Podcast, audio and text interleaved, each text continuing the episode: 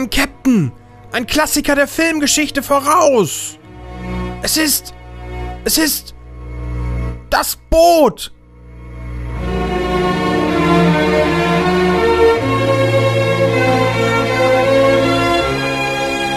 Na, Männer. Herzlich willkommen bei der sechsten Ausgabe, wenn wir jetzt schon in der richtigen Zählung sind, der Klassiker der Filmgeschichte. Ich begrüße meine Bootsoffiziere, zum einen den Erik. Hallo Erik. Ahoi. Und den Patrick. Ahoi, Herr Kaloi. Genau. Also, ihr merkt schon, wir sind richtig im Bootsfieber drin, denn wir besprechen heute den Film Das Boot von Wolfgang Petersen aus dem Jahre 1981. Und äh, ich sag mal so, das ist einer der unstrittigeren Filme, wenn es um die Definition geht, ob das ein Klassiker der Filmgeschichte ist. Also wir hatten ja schon irgendwie Zurück in die Zukunft oder äh, täglich größeres Murmeltier, wo man sich jetzt durchaus streiten könnte, ob das wirklich ein Klassiker der Filmgeschichte ist. Aber ich sag mal, das Boot hat auch so viel ähm, an neuen Maßstäben gesetzt, dass wir uns da äh, nicht groß mit anderen Filmexperten streiten müssen. Ähm, worum geht's in das Boot? Das Boot ist ähm, nach einer Romanvorlage von oh Gott. Lothar Günther Buchheim. Genau, Lothar Günther Buchheim, der selbst äh, Kriegsberichterstatter war, also wie auch der äh, Lieutenant, äh, wie heißt der Lieutenant, Leutnant Werner, und der verarbeitet in diesem Roman seine Erlebnisse auf der U96. Und äh, Wolfgang Petersen hat das dann verfilmt. Und es geht um ein U-Boot im Zweiten Weltkrieg im Jahre 1941, also zu dem Zeitpunkt, wo äh, so die, die, die, Hochphase von Nazi-Deutschland war, also an dem Punkt, wo es dann quasi umgeschlagen ist, so dass die Alliierten die Nazis zurückgedrängt haben. Und äh, man merkt auch schon langsam, die ähm, Deutschen verlieren die Hoheit, oder das wird am Anfang auch gesagt, die Deutschen verlieren die Hoheit über äh, die Atlantikschlacht zwischen vor allem England und äh, ja, Deutschland. Und ähm, es geht um die Feindfahrt, so nennt man das nämlich, wenn ein U-Boot dann wirklich auf Kriegs auf Kriegsfahrt geht und versucht, äh, die äh, Konvois der Engländer mit Versorgung und Kriegsschiffen zu torpedieren. Und ja, wir begleiten einfach diese Mannschaft, wie sie aus Saint, wo läuft die aus Saint-Nocere ähm, ausläuft und dann äh, ja mehrere Monate auf hoher See ist und dann sich am Schluss durch die Menge von Gibraltar kämpfen muss, um dann ähm, in Italien anzukommen, nur um dort dann von äh, einem, einem Bombenhagel zerstört zu werden.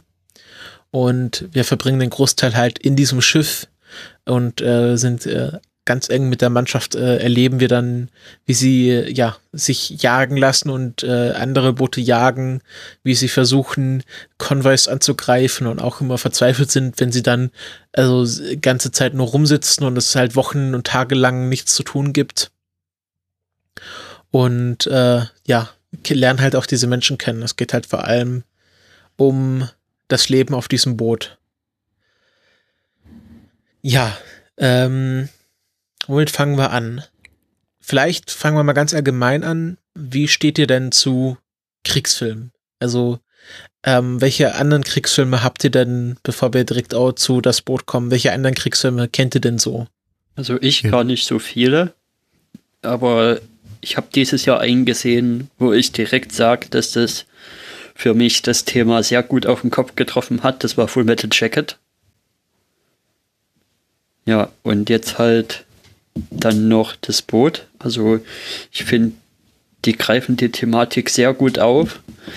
Auch mit von wegen den unschönen Dingen, die da auch zum Teil zutage treten, worüber wir auch, auch noch diskutieren werden, wahrscheinlich mit dem, mit dem Frachter, den sie dann noch angreifen und was da noch los ist bei dem Frachter. Ja. Patrick? Ja, ich würde mal sagen, ich kenne so die, die Standard-Dinger, äh, äh also die, die Klassiker sozusagen, Apocalypse Now, Full Metal Jacket, ähm, Der schmale Grat fällt mir da noch ein, äh, natürlich dieser äh, Soldat James Ryan, Die Brücke fällt mir noch ein. Im Westen nichts Neues. Ähm, Mash, also so die, die, die Standardgeschichten. Ähm, wobei ich jetzt äh, sagen muss, dass es nicht irgendwie mein, mein Lieblingsgenre ist. Aber es bietet natürlich äh, äh eine Menge, eine Menge Stoff, da äh, interessante Filme äh, draus zu machen. Von hm. daher bin ich dem jetzt auch nicht so abgeneigt gegenüber. Der Film ist mir hauptsächlich wegen was anderem aufgefallen. Und zwar, das hatten wir jetzt schon öfter bei den Kulturpessimisten, und zwar von wegen, ja, deutsche Filme und deutsche Serien, und eigentlich merkt man das schon, dass das alles aus Deutschland kommt. Das hatte ich bei dem Film aber überhaupt nicht, außer von der Sprache her. Vom gesamten Look and Feel kam, kam mir das jetzt nicht so wie so ein standarddeutscher Film rüber. Es ist ja auch kein standarddeutscher Film. Mhm. Ähm, du hast schon recht. Ähm, er fällt, er ist halt so, er ist schon, ja, also natürlich, äh, es geht um deutsche Geschichte, um den Zweiten Weltkrieg. Das äh, können die Deutschen irgendwie besonders gut. Ähm, und es ist auch einer der teuersten deutschen Filme, oder es war auf jeden Fall zu dem Zeitpunkt einer der teuersten deutschen Filme, der je gemacht wurde. Hat 32 Millionen D-Mark gekostet und ähm, ist bis heute immer noch eine, eine ziemlich teure und aufwendige Produktion gewesen. Und äh, also war auch ursprünglich nur mit 20 Millionen D-Mark veranschlagt und äh, sie mussten dann noch irgendwie durch Filmförderung und durch jede Menge Unterstützung äh, 12 Millionen D-Mark zusammenkratzen, sonst wäre der Film beinahe ja pleite gegangen und wäre nie entstanden oder nicht in dieser Form, in der wir sie jetzt haben. Ähm, und also viele sagen auch, es ist einer der besten deutschen Filme, der je gemacht wurde äh, wo ich sage, ja, auf jeden Fall im Nachkriegs-, also Nachkriegsdeutschland ist das einer der wichtigsten Filme. Und es, man merkt ja auch an den Schauspielern, die dort mitspielen. Also das sind ganz viele Namen, die man heute einfach so kennt, weil die etablierte Schauspieler sind. Also wir haben Herbert Grönemeyer, also kein Schauspieler, aber kennt man Herbert Grönemeyer, Martin Semmelrogge, Uwe Ochsenknecht, Jan Fedder, kennt man aus dem Großstadtrevier wahrscheinlich, ähm, äh, der Captain, der Kommandant äh, Jürgen Prochnow, ähm, und dann noch. Ralf genau, Richter, oder? Was? Ralf, Ralf Richter. Richter. Genau, Ralf Martin. Richter, der sagt mir jetzt persönlich nichts, aber wenn ihr das sagt. Auf jeden Fall. Martin Semmelrogge. Ja, äh, Sky Heinz, Dumont. Richtig, Heinz Hönig. Ja, also einfach Schauspieler, die auch durch diesen Film den Sprung von, vom Theater in den Film geschafft haben. Richtig. Ich glaube auch aber bis wen hat denn der Dumont gespielt? Das äh, Leutnant Müller. Ich, ich habe den auch im Film nicht erkannt, aber steht hier. Doch als sie da das erste Mal in, äh, in, in dem spanischen Hafen ankommen, ähm, quasi dieser erste Zwischenstopp. Ja. Als der Kaloy sozusagen den äh, Herbert Grönemeyer und, äh, und seinen äh, ja, ja, Offizier loswerden will, äh, also quasi äh, nach Hause schicken möchte. Da werden die ja empfangen von, von ein paar äh, Kollegen. Und da ist der Sky Dumont äh, mit dabei. Ja. Äh, ziemlich schwer zu erkennen, weil er halt noch relativ jung war. Ne? Ja, Sky Dumont äh, hat halt wahrscheinlich noch nicht diese Silbermähne gehabt, die er jetzt hat. ich glaube auch. Das Ding ist auch, bis auf Otto Sander und Jürgen Prochnow, ähm, hatte, hatten die, der, der Rest sozusagen war, war nur irgendwie im Theater äh, äh als Schauspieler bekannt sozusagen. Ich glaube, nur Otto Sander und Jürgen Prochnow, Prochnow waren da schon länger im Filmgeschäft. Daher, so wie du schon sagtest, war das schon ein, ein Sprungbrett für die, für den Rest. Ja. Jürgen Prochnow war davor auch schon im anderen ähm, Wolfgang Petersen-Film zu sehen, als Hauptcharakter, nämlich in Die Konsequenz, was ähm, ein Skandalfilm war tatsächlich, weil es dort um Homosexualität ging. Und äh, Homosexualität im Jahre 1977 in Deutschland war doch noch ein sehr kontroverses Thema. Mhm. Ähm, so kontrovers, dass der Bayerische Rundfunk hat den Film ausgestrahlt, aber einfach nach der Hälfte abgeschaltet. Also die haben äh, gesagt, okay, wir zeigen den und dann hat irgendjemand entschieden, während der Film lief im Fernsehen, den können wir nicht so weiter zeigen und haben den ausgemacht. Und ähm, ja, also es sind einfach, es ist einfach ein, ein Mammutwerk an deutschen Filmen. Auch wenn man sich das Making-of anschaut. Ähm, habt ihr euch die, die Blu-ray gekauft oder wie habt ihr den Film geschaut? Ähm, ich habe ihn auf, auf iTunes äh, ausgeliehen. Also vielleicht sollte man noch dazu sagen, dass wir, wir hatten es ja im, im Blogpost erwähnt, aber dass wir eben über den Director's Cut sprechen oder genau. uns den angeschaut hatten. Ähm, sprich, äh, äh, die ursprüngliche Kinoversion mit ein paar weiteren äh, Fernsehszenen. Und ich hatte mir den, den Film auf, auf iTunes ausgeliehen. Okay. Erik? Aber Ja. ohne diese extra Geschichten. Ich habe ihn mir auch auf iTunes ausgeliehen, aber ich glaube, die Extras sind doch auch dabei, oder? iTunes Extra ist doch, wenn es eins gibt, immer dabei. Ich glaube, Ähm, nur wenn du ihn kaufst, oder? Beim Ausleihen auch? Das weiß ich jetzt gar nicht. Also bei mir, ich habe eben den im iTunes drin und Moment. Genau, hier das Boot. Da ist ein iTunes. Ne, warte, da war ein. Ja, ja, genau, der war im Shop zu sehen, der iTunes Extra Button, aber wenn man den leiht, dann ist es wahrscheinlich nicht dabei. Ich glaube nur bei der Kaufversion, wenn ich mich nicht täusche. Ja. Okay. Ähm, ja, also ich habe mir die Blu-ray gekauft, weil, also ich bin ja generell nicht so ein Freund von drehenden Plastik, aber bei so einem Film hat sich das dann doch schon gelohnt. Und da ist ein einstündiges Making-of oder einfach so ein, eine Dokumentation dabei, die irgendwann mal fürs Fernsehen gedreht wurde. Aha. Und äh, da zeigen sie auch, also da, sie haben äh, drei verschiedene Modelle von diesem U-Boot gebaut. Das kleinste ist sechs Meter lang. Und das größte ist quasi von außen eins zu eins. Das sind diese Szenen, die dann im, im, beim Auslaufen und Einlaufen gedreht wurden. Das ist quasi die Ober, Oberseite des U-Bootes mit einem Stahlgerüst darunter und halt irgendwie Schaumstoff äh. Und die mussten sie auch mehrfach bauen, weil die bei, bei den Dreharbeiten einfach immer wieder kaputt gegangen sind oder einfach kaputt gemacht worden durch einfach die Dreharbeiten. Und das ist auch, was einen Großteil des Budgets verschlungen hat, dieser 32 Millionen D-Mark, äh, sind einfach diese Modelle. Und man hatte einfach keine Computertechnik zu dem Zeitpunkt, muss halt alles neu bauen. Also gerade auch der Schluss, wo diese Flieger angreifen, das würde man heute ohne zu, ohne nachzudenken im Computer machen. Und da haben sie echte äh, Sturzflieger da drüber fliegen lassen über die, über die Szenerie. Und Krass. das, das war schon auch, auch diese Explosion, das war ja alles echt, das muss man sich ja auch heute mal vorstellen. Ja. Und ähm, das ist, äh, das war ein, das war, es war ein Mammutwerk. Was ich lustig fand, da gab es ja dieses, du hast ja gesagt, da gab es irgendwie mehrere Modelle. Da gab es irgendwie so ein, so ein 10-Meter-Ding. Ähm, das sieht man dann, glaube ich, auch so äh, quasi äh, zur Hälfte aus, der, aus dem Wasser rausragen und eben mit den, mit den Leuten da äh, aus, der, aus der Luke äh, spiegelnd. Und da sollen sie angeblich ähm, Barbie- beziehungsweise Ken-Puppen äh, verwendet haben ähm, zur Darstellung der, der, der Schauspieler. Ziemlich lustig. Ja. Und sie haben also, es gibt auch so eins zu eins Modelle der Brücke, also dieses Turms, wo Ja. dann, ähm, ich finde es immer so lustig, sie sehen aus wie so, wie so Muppets, die sie dann rausschauen Ja, ja. aus diesem Turm und dann sich immer ducken, wenn, den, wenn der nächste Brecher kommt. Ja, ja, genau. Und ähm, dieses Making-of, das, das kann man sich mal anschauen, wenn man das gibt bestimmt auf YouTube irgendwo. Mhm. Da stehen halt wirklich da in diesem Regen und äh, es sind halt noch richtige Regenmaschinen und auch dieser Innenraum, den haben sie ja komplett nachgebaut und auf eine Wippe gestellt, so dass sie den bewegen konnten. Ähm, das waren technische Effekte, die man sich heute, die man heute so nie machen würde. Da würde man lieber Mhm. irgendwie diese, diese, diese mehrere Millionen Dollar in Computertechnik stecken. Ja, ja. Und es wird wahrscheinlich genauso aussehen, aber dadurch ist dieser Film total gut gealtert, finde ich. Also den kann man heute noch ohne Bedenken schauen und man merkt halt auch noch ganz selten, äh, man weiß jetzt ganz selten, okay, das ist jetzt ein Modell oder also man denkt es sich, aber so erkennen tut man das ja nicht.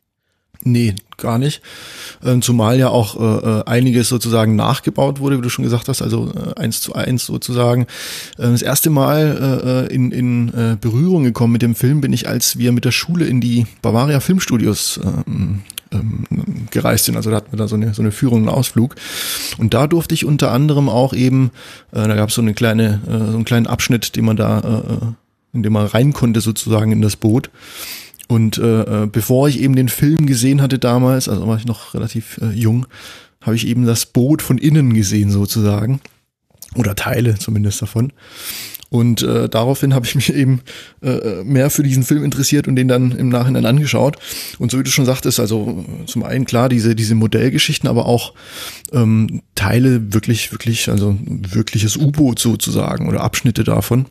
Nachher äh, relativ zeitlos. Ja, also so hat's bei mir auch angefangen. Ich war mal mit meinen Eltern in Bavaria Filmstudios und da äh, und also zu dem Zeitpunkt hat mir das Boot halt noch nichts gesagt und ich wäre wahrscheinlich heute viel beeindruckter von diesem Modell Ja. gewesen, als ich es damals war. Damals haben, haben mich äh, hier Asterix und Obelix und Traum, äh, Traumschiff Surprise mehr interessiert. Was man der Buchur fand ich damals viel cooler. Ja, ja, das auch. Also das, das war dann für mich wesentlich interessanter als dieses komische U-Boot, was da rumsteht. Richtig. Ähm, und ja, also es ist, es ist, ich habe den jetzt vor ein paar Monaten das erste Mal gesehen und jetzt hast du ihn ja vorgeschlagen und dann habe ich ihn mir jetzt noch mal ein zweites Mal innerhalb von relativ kurzer Zeit angeschaut.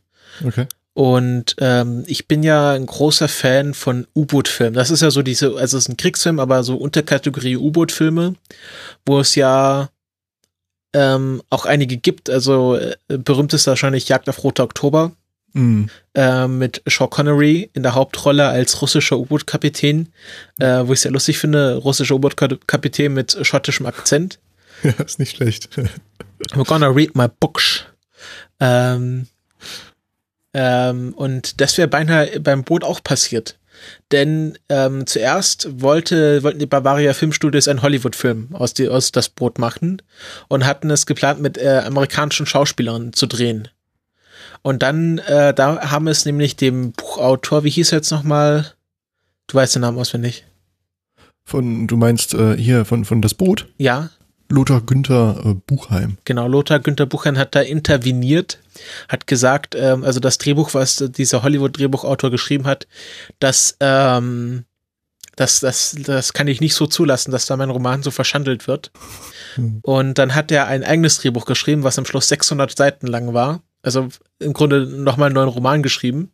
Mm. Und dann hat Wolfgang Petersen dieses Drehbuch genommen und das nochmal selber geschrieben. Also im Grunde hat dann Wolfgang Petersen am, selbst, äh, am Schluss äh, das Drehbuch selber geschrieben und das dann auch selber verfilmt. Also müsste man sagen, ähm, nach einer Romanvorlage von Wolfgang Petersen. Mm. Weil, ähm, und das hat, das hat dem, das hat dem, ach, wie heißt der nochmal? Ich, den Namen kann ich mir auf irgendeinen Grund nicht Buchheim. mehr. Buchheim. Ja. So, ich rufe mal Wikipedia-Seite auf. Das Buch von Buchheim. Lothar Günther Buchheim, genau. Ja. Und die haben sich ja dann zerstritten, Wolfgang Petersen und Buchheim, Okay. äh, weil ähm, auch Buchheim auch die Vorlage von, von Petersen nicht gefallen hat. Und dann gab es halt einen riesen Krach zwischen den beiden und Buchheim hat den Petersen irgendwie mit Telefonanrufen äh, terrorisiert und die, die haben, die waren sich danach äh, nicht mehr gut aufeinander zu sprechen. Aber auch Herbert Grönemeyer hat dann am, äh, im Nachhinein äh, zu Petersen gehalten, hat auch gesagt, also Buchheims Vorlage, ähm, da hat er so getan, als wäre er von Anfang an gegen die Nazis gewesen. Also so kein Prozess, kein, kein Erkenntnisprozess drin gehabt, sondern von so getan, als wäre von Anfang an, ja, ich war schon immer dagegen. Mm, mm, verstehe. Und in Petersen Vorla und in, jetzt in Petersens Version merkt man ja richtig den Wandel, den die die Besatzung hat von, also gerade die Jungen von ähm, euphorisch, dass sie jetzt endlich in den Krieg ziehen dürfen und dann äh, dieser Wandel zu diesen gezeichneten Männern, die dann am Schluss ähm, wissen, was richtiger Krieg bedeutet. Vor allem auch diese kritischen Zwischenbemerkungen von, vom Kaloy ab und zu, ne? Hat Genau. man ja auch irgendwie, was er sagt. Ja, ähm, aber ich würde mal sagen, wir machen das jetzt ein bisschen strukturiert und fangen mal mit der ersten Szene an. Ja. die ja schon äh, was Besonderes ist. Das ist diese Feierszene in dieser, äh, in diesem französischen, ja, was äh, ist es, Konzertballsaal, ein Hotel. Bordellbar, es wird immer so, so. Ja, sie rufen manchmal beschrieben. Ruhe im Puff. Und ich glaube, das ist mehr so ein Ausspruch. Also es ist einfach so ein, so ein, so ein Restaurant, so eine, so eine Tanzbar ist das.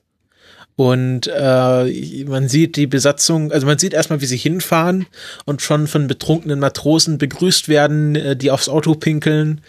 Und ähm, und äh, ja, der der Kaloin, also der Herr Kaloy, äh, Kaloy heißt äh, Captain Lu- Leutnant, oder? Ja, Kapitänleutnant. Kapitän Leutnant, ähm, der, der kennt das schon und sagt, ja, ist nicht so schlimm, das ist hier irgendwie Tradition und dann kommen sie halt in diese Bar und äh, feiern den, den, also am nächsten Tag wird dann halt ausgelaufen und sie feiern ihren Abschied und äh, man merkt halt schon, es gibt die Jungen, die äh, euphorisch sind und es gibt die Alten, die trinken, weil sie so irgendwie schon wissen, was auf sie zukommt. Es gibt dann diesen erfahrenen Veteranen, der irgendwie gerade das Ritterkreuz verliehen hat, also eine sehr hohe Auszeichnung in Nazi-Deutschland oder in der in der Kriegsmarine und äh, der der ist halt richtig fertig. Der ist schon von Anfang an betrunken und man sagt auch irgendwie, äh, einer sagt auch schon, ja ja, der der ist jetzt äh, irgendwie irgendwie Ritterkreuzträger, also immer betrunken. Ja. Und man merkt halt, ähm, da, da also da sind schon viele schon von Anfang an desillusioniert. Soll übrigens wirklich äh, betrunken gewesen sein in der Szene, ne, Otto Sander? War das Otto Sander? Ich glaube ja, oder? Otto Sander war doch der, der, der Chef von dieser Handelsmarine, die sie dann in äh, hier Otto, Otto Sander Captain, ah, nee, genau, stimmt, genau, das war der. Also der soll wirklich betrunken sein, das kann ich mir vorstellen. Ja, habe ich, hab ich so mehr, mehrmals lesen dürfen. Also kann man sich schon gut vorstellen, ne? Also äh, nimmt man ihm zumindest ab. Ja. Und ja, sie feiern dann und dann bricht auch diese Szene relativ abrupt ab. Mhm. Also es endet dann damit, dass, äh, dass der Captain äh, Tom, Thompson heißt der, irgendwie in der, in der Toilette zusammenbricht und in seiner eigenen Kotze liegt Mhm. Und ähm, der Herr Kaloy äh, zusammen mit äh, Lieutenant Werner, ähm, also Herbert Grönemeyer, ihn irgendwie rausträgt. Und diese Schlussszene, wo dann Herbert Grönemeyer völlig betrunken in dieser Toilette hängt. Und dann gibt es diesen harten Schnitt und wir sind in dem äh, U-Boot-Bunker, wo die verschiedenen U-Boote gerade hergerichtet werden. Und ich finde, das ist schon sehr eindrucksvoll, dass man von dieser, von dieser ausgelassenen, wirklich äh, schon exzessiven Feierszene zu diesem knallharten Schnitt, okay, nächster Morgen, äh, diese, die, dieser U-Boot-Bunker, alle sind beschäftigt, auch alle sind sehr frisch, also irgendwie hm. merkt man ihnen die, die Feierei nicht so wirklich an und ähm, ist auch so ein bisschen Aufbruchsstimmung. Also man, man also ich habe mich da, ich fühle mich da auch immer sehr motiviert und euphorisch. Also jetzt geht's endlich los und wir sehen das U-Boot zum ersten Mal. Also den Protagonisten im Grunde dieses Filmes. Also der Film heißt Das Boot und ich würde sagen, dass das Boot an sich äh, der wichtigste Protagonist in diesem Film ist, neben den menschlichen Schauspielern weil es im Grunde die ganze Zeit nur darum geht, wie dieses Boot funktioniert und alle Menschen drumherum sind nur dazu da, dieses Boot am Laufen zu halten. Hm. Mhm. Ja, sieht man, sieht man ganz schön, so wie du schon gesagt hast, so die einzelnen ähm, Bereiche, die da aufgeteilt sind, beziehungsweise die einzelnen Aufgaben und wie das dann alles so wie, wie eine große Maschine, wie, wie Zahnräder ineinander greift. Schon äh, äh schön dargestellt auf jeden Fall. Ja, wie das in dem Boot da alles doch zum Laufen gebracht wird und am Funktionieren auch von den Menschen her gehalten wird, obwohl das ja auch diese klaustrophobische Enge da unten gibt. Das finde ich, haben sie auch sehr gut eingefangen. Ja. Wie, wie sie dann schon in dem, in dem ersten Shot quasi in dem Boot, wo, wo man, wo man dem Werner so durchs ganze Boot folgt, wo man sieht, ja, da hängt das Fleisch von der Decke und, und da laufen Leute in Reihe rein ganz eng nebeneinander aneinander vorbei und am krassesten finde ich ja das, die Antriebswerke da hinten drin. Ja, der hm. Motor. Ja, also der, dieser erste Shot, wo der Lieutenant Werner durchs, durchs äh, Schiff geführt wird, das ist auch sehr gut gemacht. Auch dieser Zusammenspiel von, okay, das ist hier ein Kriegsschiff, auf, aber auf der anderen Seite liegen da die, die Würste hängen von der Decke und, und die Salatkisten liegen rum. Hm, und Wird jeder Millimeter genutzt halt, ne? Hm. Ja, und ich finde, das, das macht äh, dieser Film auch sehr gut, also auch dieses Leben auf dem Boot einfach zu zeigen. Ja. Dass da, obwohl das hier äh, Militär ist, dass da einfach die Leute in ihren Kojen liegen und die haben da Fotos an den Wänden hängen und äh, auch irgendwie dieses, okay, äh, Übergang von äh, Stahl und, und Maschinen zu, zu Holztisch mit Tischdecke, wo dann die Leute drumherum sitzen. Also das ist ähm, auch wahrscheinlich sehr gut recherchiert. Ich, also ich weiß jetzt nicht, wie das echte U96 ausgesehen hat, aber ich kann mir schon vorstellen, dass da sehr viel Zeit investiert wurde, einfach dieses U-Boot originalgetreu nachzubauen. Hm, kann ich mir auch sehr gut vorstellen. Mhm. Und ja, dann fahren sie, fahren sie, laufen sie aus und äh, gibt äh, es da schon eine Blaskapelle? Ja, ich glaube schon, oder? Ja. Ja, mm, ja ich glaube ja. Der spielt da muss sie denn. Genau, muss sie denn zum Städele hinaus. Ah, stimmt. Ähm, natürlich passend für den Moment. Hm. Und wir, ja, es geht doch so das erste Mal auf die hohe See hinaus. Dann kommt auch dieser, dieser, dieses Hauptthema, ich glaube, das zum ersten Mal kommt es dann, oder? Das kommt schon am, am Anfang, aber da sehen wir halt das U-Boot, wie es durch die Wellen bricht. Und es kommt dieses Hauptthema, was ich sehr beeindruckend finde. Die Filmmusik ist von Klaus Doldinger. Der ist eigentlich Jazzmusiker, aber hat dann für viele Wolfgang Petersen-Filme die Filmmusik gemacht.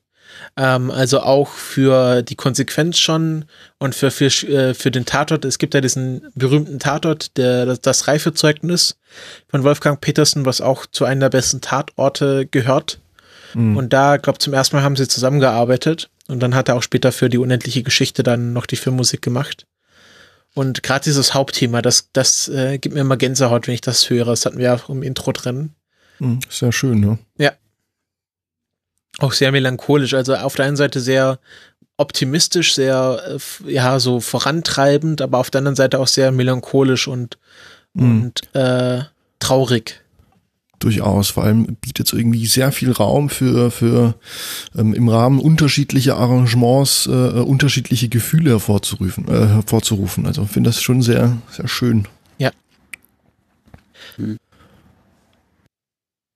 Ja, und dann, ähm, ich, ich weiß gar nicht, ich kann diesen, diesen ganzen Teil, bis sie dann nach Vigo kommen, also nach Spanien, das ist irgendwie so ein eines lange Szene, wo es dann halt immer darum geht, okay, wir greifen Schiffe an, wir werden angegriffen.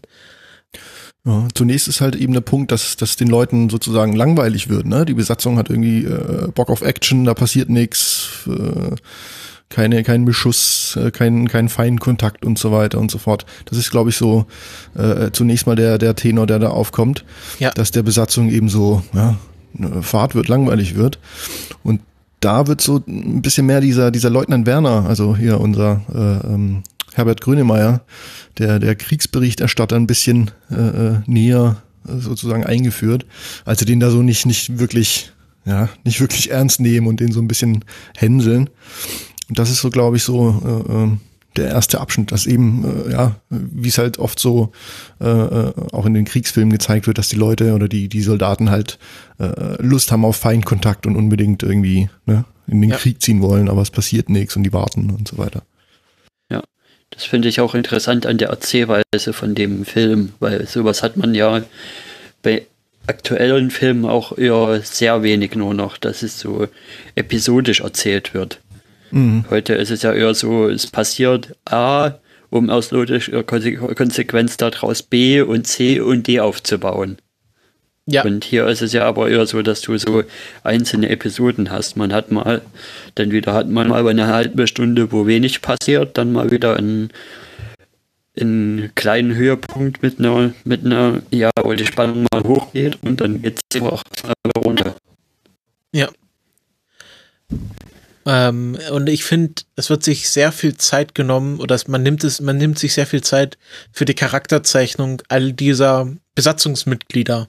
Ja. Also wir haben natürlich den Captain, Herr Kaloy, ähm, wie heißt er eigentlich im Film? Hat er eigentlich einen richtigen Namen? Ich glaube, der hat keinen richtigen Namen. Ne? Also er ist der, der alte Kommandant, oder der Herr Kaloy. Genau, der alte der, oder der Kommandant oder einfach Herr Kaloy.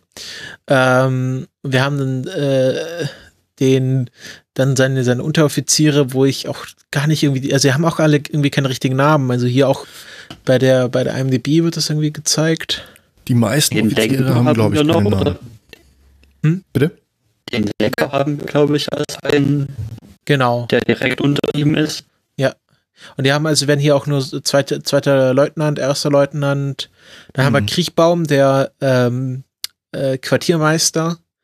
Ähm, und dann halt auch nur so ganz also irgendwie Jan Fedder spielt äh, Pilgrim. Äh, mhm. Und das ist ja dieser, dieser, der sich immer ständig die Haare kämmt. Und wer, äh, wer spielt eigentlich den Maschinisten? Ähm, der heißt Johann, oder? Ich ja. weiß gar nicht. Der ist aber auch sehr gut gewesen. Äh, wird am Anfang als Johann das Gespenst vorgestellt. Mm, und äh, ist ja dann der, der dann in Mitte dieses Films auch diesen Collar bekommt mhm, und, genau. und ausrastet und das Boot verlassen will. Und da finde ich, gibt es eine ganz starke Szene äh, ein bisschen später, wo er dann zum Captain kommt und so fragt, also sagt es, er sagt ja so, es tut mir leid, äh, dass ich mhm. da so ausraste, und er so, ja, gibt's nichts zu entschuldigen. Du hast deinen Posten verlassen, du hast dir euch wieder mein wieder Befehl widersetzt, das ist unentschuldbar.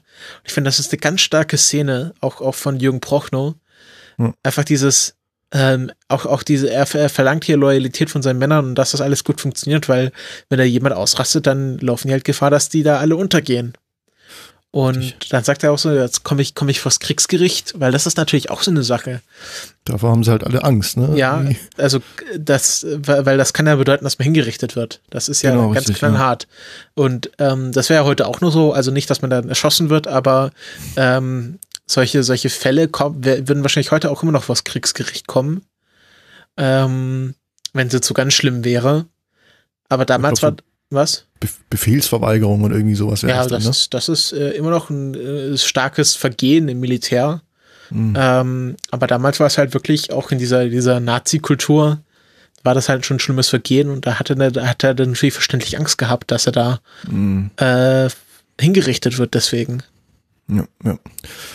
Zumal es ja, ich weiß nicht, jetzt greifen wir halt wahrscheinlich ein bisschen vorweg mit, mit dieser Szene, aber ähm, könnt ihr euch dran erinnern, der, der Kaloy holt ja auch kurz mal seine, seine äh, Pistole raus, um, um äh, zu deeskalieren oder weil er eben denkt, der, der ähm, äh, hat jetzt komplett den Verstand verloren.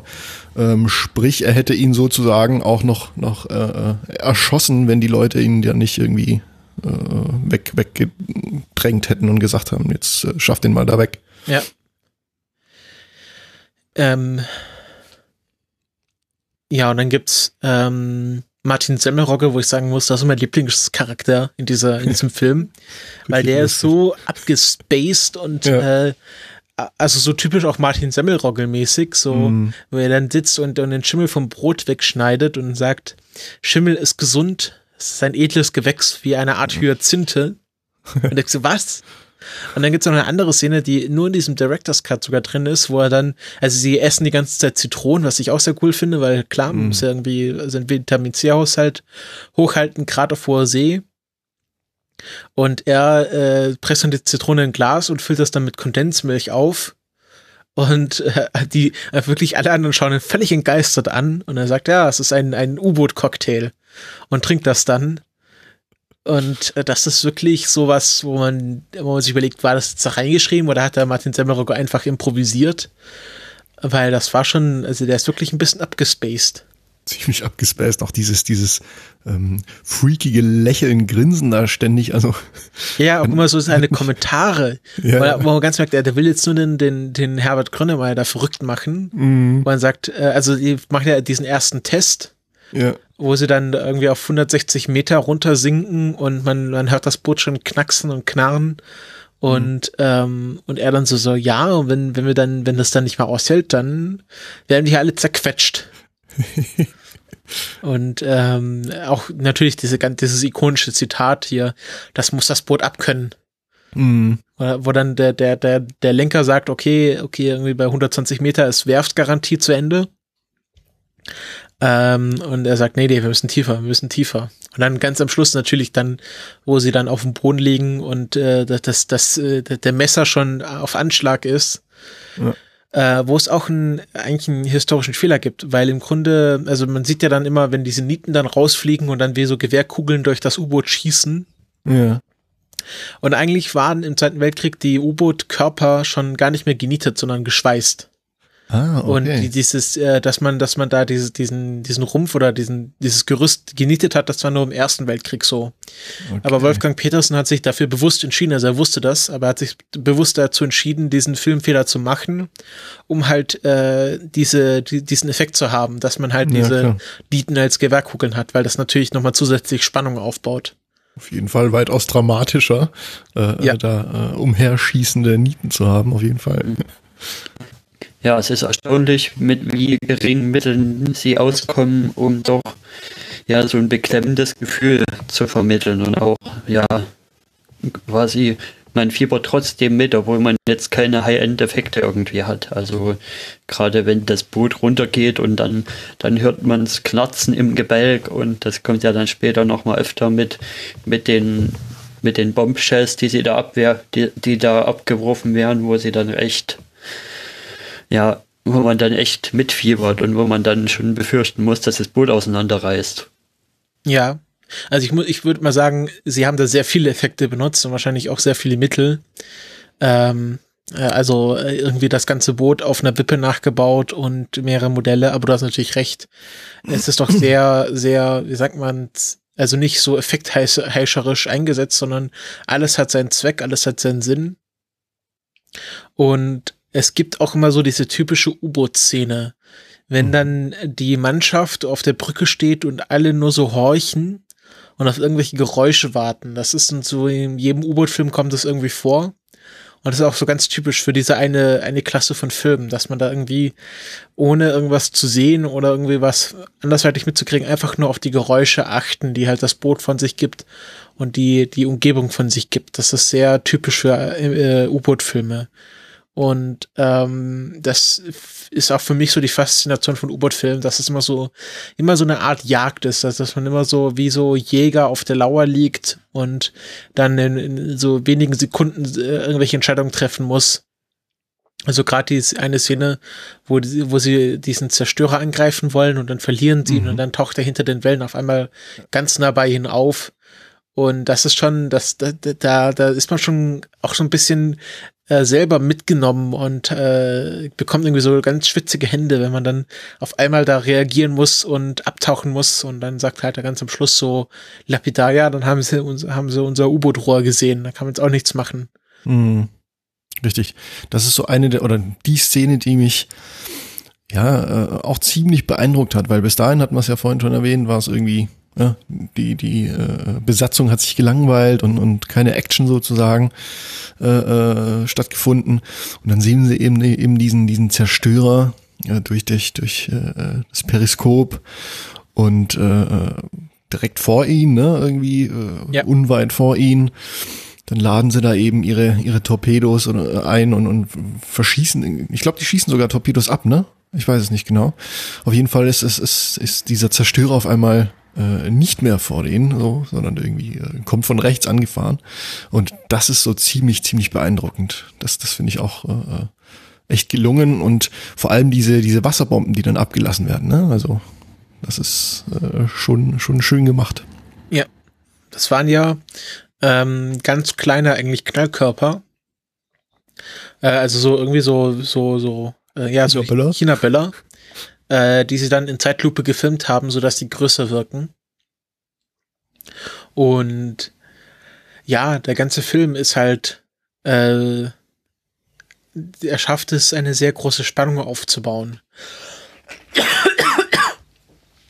Ohne jetzt irgendwie ja, es ist schon dramatisch, aber es ist nicht so gewollt dramatisch, sondern äh, irgendwie so, ja, menschliches Schicksal und ähm, es stirbt ja auch irgendwie, also das ist ja auch verwunderlich, dass bis auf die Schlussszene ja niemand stirbt von, von dieser mhm. Besatzung, sondern alle, sie werden zwar verletzt, aber bis wirklich auf die letzte Szene sind ja dann alle noch am Leben.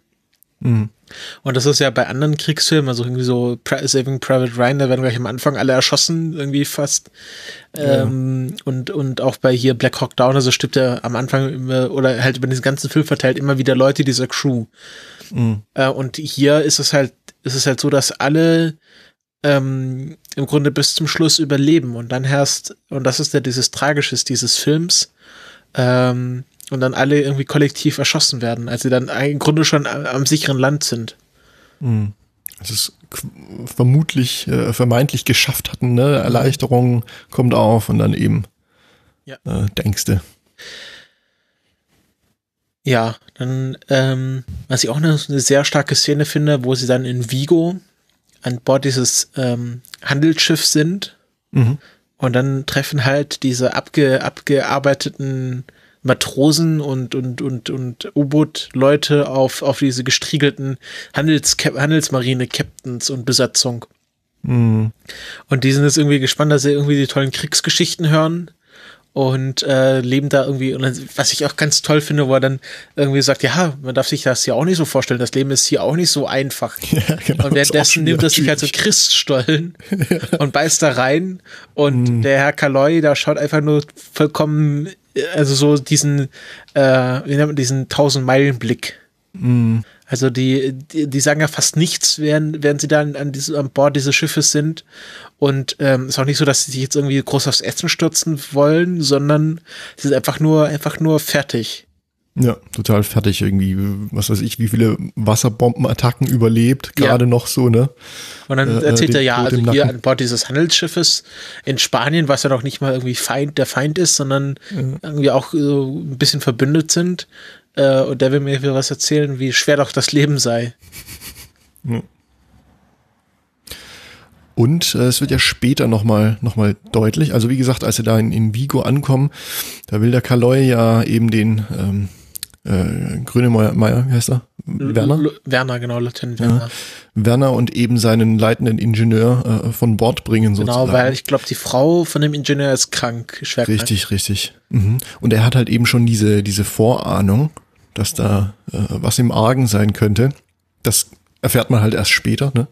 Äh, das ist eben auch die, die Motivation sozusagen, äh, warum er die beiden ja, retten möchte.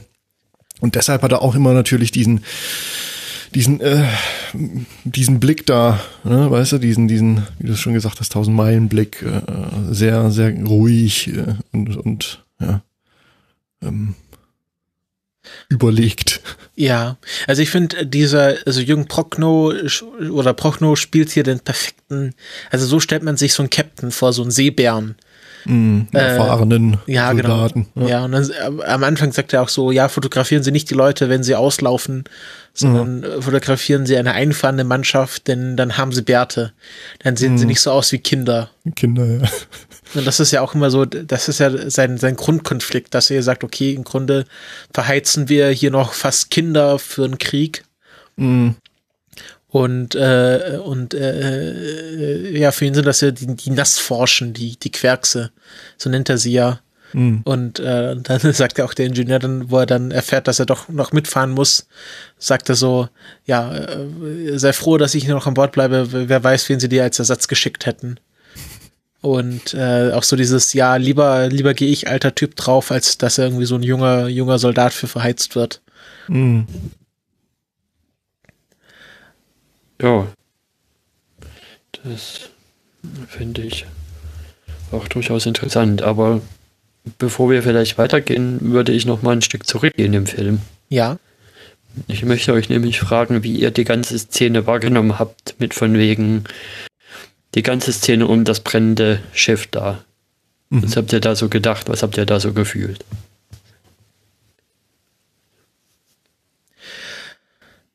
Es ist natürlich ähm, irgendwie erstaunlich. Also sie, sie schießen ja dann auf das Schiff und dann sind die Torpedos schon abgefeuert, also man kann sie nicht zurückholen. Heute könnte man die irgendwie sprengen per Funk, aber damals war das ja noch nicht so. Und dann sieht er, dass da noch Leute auf dem, diesem Schiff sind und, und der Captain ist davon gar nicht ausgegangen. Und dann hat er auch mir so gesagt, ja, warum hat die da niemand runtergeholt? Also er ist einfach davon ausgegangen, dass das so ein brennendes Frack war und dass er hier nur so ein, so ein brennendes Frack noch voll ins versenkt, aber dass da nicht mal Leute drauf sind, dass sie sich schon alle gerettet haben. Weil das waren ja so Kolonnen von Schiffen. Die fuhren ja da nicht alleine, sondern das waren ja eine Gruppe von Schiffen und er hat halt erwartet, dass sie da irgendwie gerettet wurden. Und ähm, ich glaube, das ist einfach so, äh, so ein unausgesprochenes Gesetz oder einfach so auch, auch so, so die, die, ähm, also damals gab es da schon Genfer Kriegsrechtskonvention oder wurde die erst nach dem Zweiten Weltkrieg aufgestellt? Ich glaube, das ist erst so ein nach Zweite Weltkrieg Entwicklung, oder? Ja, also äh, wahrscheinlich war es einfach so, ja. dass man, dass man nicht auf, auf Schiffe, auf, auf, auf, auf solche Frack schießt, wenn da noch Menschen drauf sind, sondern äh, die in Ruhe sich retten lässt. Man möchte ja, im Grunde ging es ja nicht darum, die, diese Menschen wirklich zu töten, sondern man wollte ja auch nur den Nachschub unterbrechen. Und da ging es ja nicht wirklich darum, dass die Matrosen da jetzt sterben. Ähm, und das, das, also das war auch in dieser Dokumentation, diesem Making of, ähm, wurde diese Szene hervorgehoben, weil es so zeigt, auch, die, auch diese Schrecken des Krieges. Dass ja, man da richtig. wirklich äh, diese Leute, die im Grunde noch gerettet werden könnten, zum Tode verurteilt hat, ohne dass man das wirklich wollte. Und ähm, da gibt es eine ganz, also dieses, ähm, von diesem Macher, diese, dieses, äh, dieses Making-ofs, der tritt dann irgendwie nochmal vor, selber vor die Kamera und sagt dann halt, also er interpretiert das so, dass äh, im Krieg jeder zum Mörder wird, obwohl er das gar nicht will. Also jeder bringt hier Menschen um, auch wenn er im Grunde nur das macht, nur das Nötigste macht und äh, so, so äh, human versucht, dort Krieg zu führen, auch so paradox es ist, und trotzdem da wirklich zum Mörder wird und das auch miterlebt. Mhm.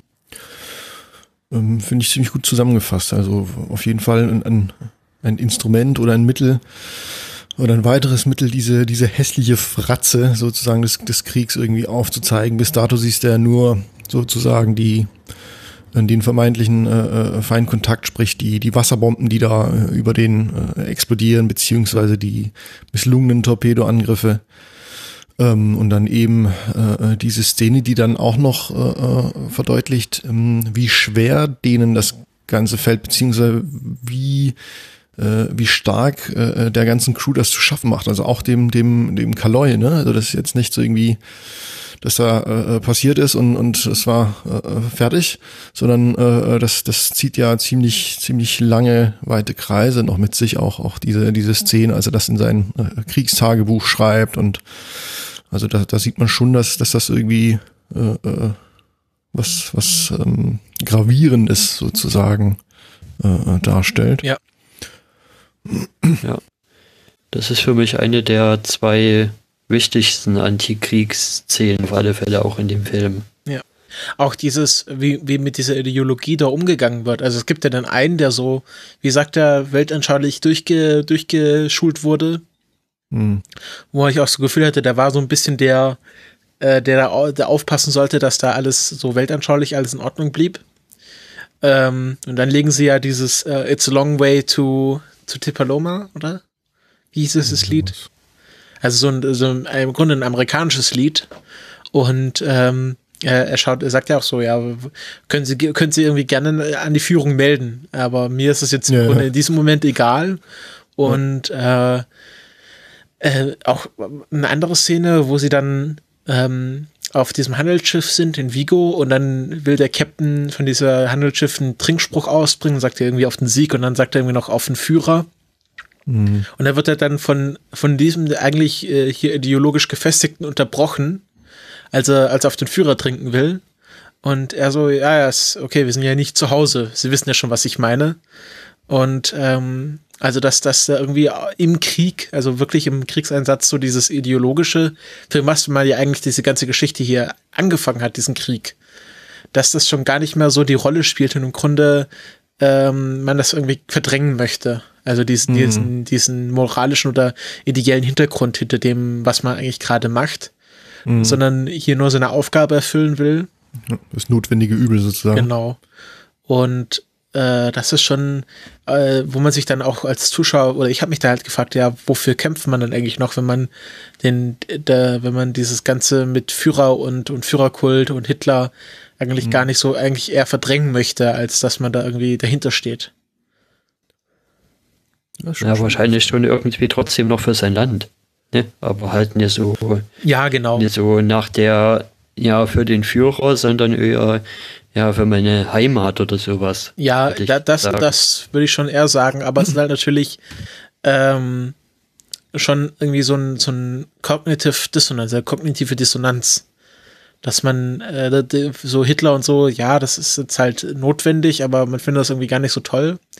Aber du hast schon recht, das war halt ein ganz anderes Gedankenmodell. Also im Ersten Weltkrieg noch viel stärker. Wenn man sich da, es gibt da so sehr viele Aufzeichnungen von jungen Soldaten, die im Ersten Weltkrieg in den Krieg gezogen sind und die dann, was weiß Gott, erwartet haben, dass sie jetzt hier fürs Vaterland kämpfen und dann monatelang nur in diesen Gräben hockten und, und irgendwie nacheinander weggestorben sind. Und das ist ja auch so bei ganz vielen Kriegsfilmen so der zentrale Punkt, diese Desillusionierung, dass man hier irgendwie denkt, man zieht den Krieg und verbringt Heldentaten und im Grunde sitzt man nur ganz rum, äh, ganz lange rum und er stirbt dann irgendwann. Oder sieht halt seine Freunde sterben.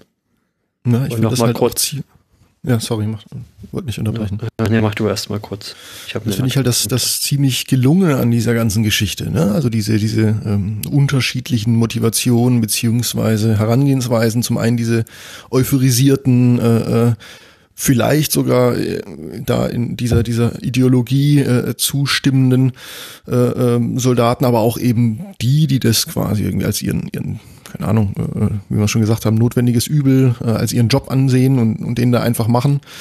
Ähm, vielleicht sogar, das finde ich auch schön, dass das irgendwie so offen gelassen wird, auch weil sie irgendwie im Prinzip, ja, das klingt immer so ver, verharmlosend, irgendwie vermeintlich denken, dass sie keine andere Wahl haben. Weißt du, also da bleibt dem, dem äh, Zuschauer beziehungsweise, ja, ja klar. Das ist halt immer so eine, ja, kannst du, kannst du halt so nicht, weißt du? Ja. Ähm, aber das ist alles so, so, so ein Konjunktiv-Ding, äh, das, das lässt sich im Nachhinein immer so leicht äh, daher sagen. Von daher finde ich das eben genau das, das Schöne an, an dieser, dieser Art der Erzählung, beziehungsweise genau an diesem Film. Ja, das, das gefällt mir ziemlich gut.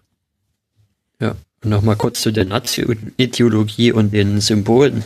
Das fand ich ganz interessant. Das schweift jetzt ein bisschen weiter ab in Richtung des Ersten Weltkriegs, aber ich habe ja im letzten Jahr hier die den Cardin-Reihe zum Ersten Weltkrieg gehört von Hardcore History. Und da hat er auch immer so gesagt, ja, das, was die Nazis da gemacht haben mit ihren ganzen Symboliken, ist eigentlich bloß das, was schon die ganze Zeit in Deutschland da war, auch zum Zeit des Ersten Weltkriegs und was das deutsche Heer schon damals auch verwendet hat mit den toten Köpfen und so, nochmal noch mal auf eine Stufe extremer zu stellen. Aber sie haben es jetzt nicht erfunden, das war schon da. Ja, ja, ja. Also, das ist also man, man vergisst das manchmal, dass dieses Nazitum nicht irgendwie, äh, also es gibt so einen Spruch, ja, damals kamen die Nazis von der Venus und wir haben die Deutschen überrascht und dann sind sie nach dem Zweiten Weltkrieg wieder abgehauen. Nee, das war ja nicht so. Das waren ja, die kamen ja aus Deutschland und ähm, das war ja alles schon so verankert und auch diese, diese Mentalität war ja in der Bevölkerung schon drin so, so dass das erfruchten konnte. Äh, es gibt ja irgendwie diesen schönen Sketch von wegen, äh, wo so zwei, zwei, zwei SS-Totenköpf-Soldaten so, sie fragen so, du, wir tragen die Totenköpfe. Könnte es sein, dass wir nicht die Bösen sind? Ähm, und ähm, das ist ja in diesem Film auch gar nicht so hervorgehoben, weil das ja alles auch sehr weit weg ist.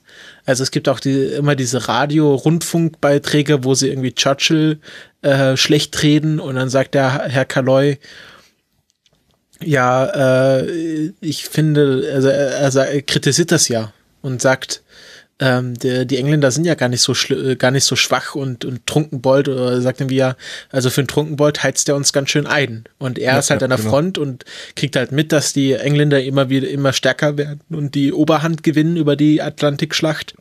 Mhm. Und äh, dass die Leute da in Berlin äh, zwar sicher sind und, und irgendwie Churchill recht schlecht reden können, aber im Grunde keine Ahnung davon haben, was da wirklich passiert. Ja. Und der Film zeigt halt auch gerade am Ende und auch mit dem, was sie mit dem Boot da zum Teil abschießen, dass, dass sich da auch nicht wirklich an irgendwas zum Teil gehalten wird. Also wenn sie mit dem Boot einfach mal losgehen und irgendwelche Handelsschiffe abschießen, die ja zwar klar liefern die auch kriegswichtiges Material, aber es ist ja trotzdem irgendwie was anderes als ein Kriegsschiff. Ja. Und ja, es ist einfach, ja, also einfach diese Desillusionierung und einfach die Sinnfrage, die, die man sich da zwangsläufig als Zuschauer stellt und wahrscheinlich sich die Leute dort, die da wirklich im Krieg waren, auch äh, so wahrscheinlich eher so heimlich, aber doch gestellt haben müssen. Für mhm. was man das eigentlich macht finde das eigentlich ziemlich gut, diesen, diesen ersten Wachoffizier, gespielt, glaube ich, von Hubertus Bengsch, weißt du, diesen, diese, die, die Stimme von Richard Gere. Ähm, der scheint ja da so immer, wie soll ich sagen, äh, durchideologisiert oder ideologisierter zu sein und immer so ein bisschen äh, äh kritisch auf diese wiederum kriti kritisierenden Aussagen des, des Kaloy äh, äh zu reagieren. Ja. Habt ihr das auch so, so erlebt? Ja, ja, also das, das meinte ich ja vorhin mit dem einen, der da so welt, weltanschaulich gefestigt ist. Aha, den meintest du. Ja, das, das sagt dann wieder Herr Kaloy äh, einmal zu ihm. Mhm.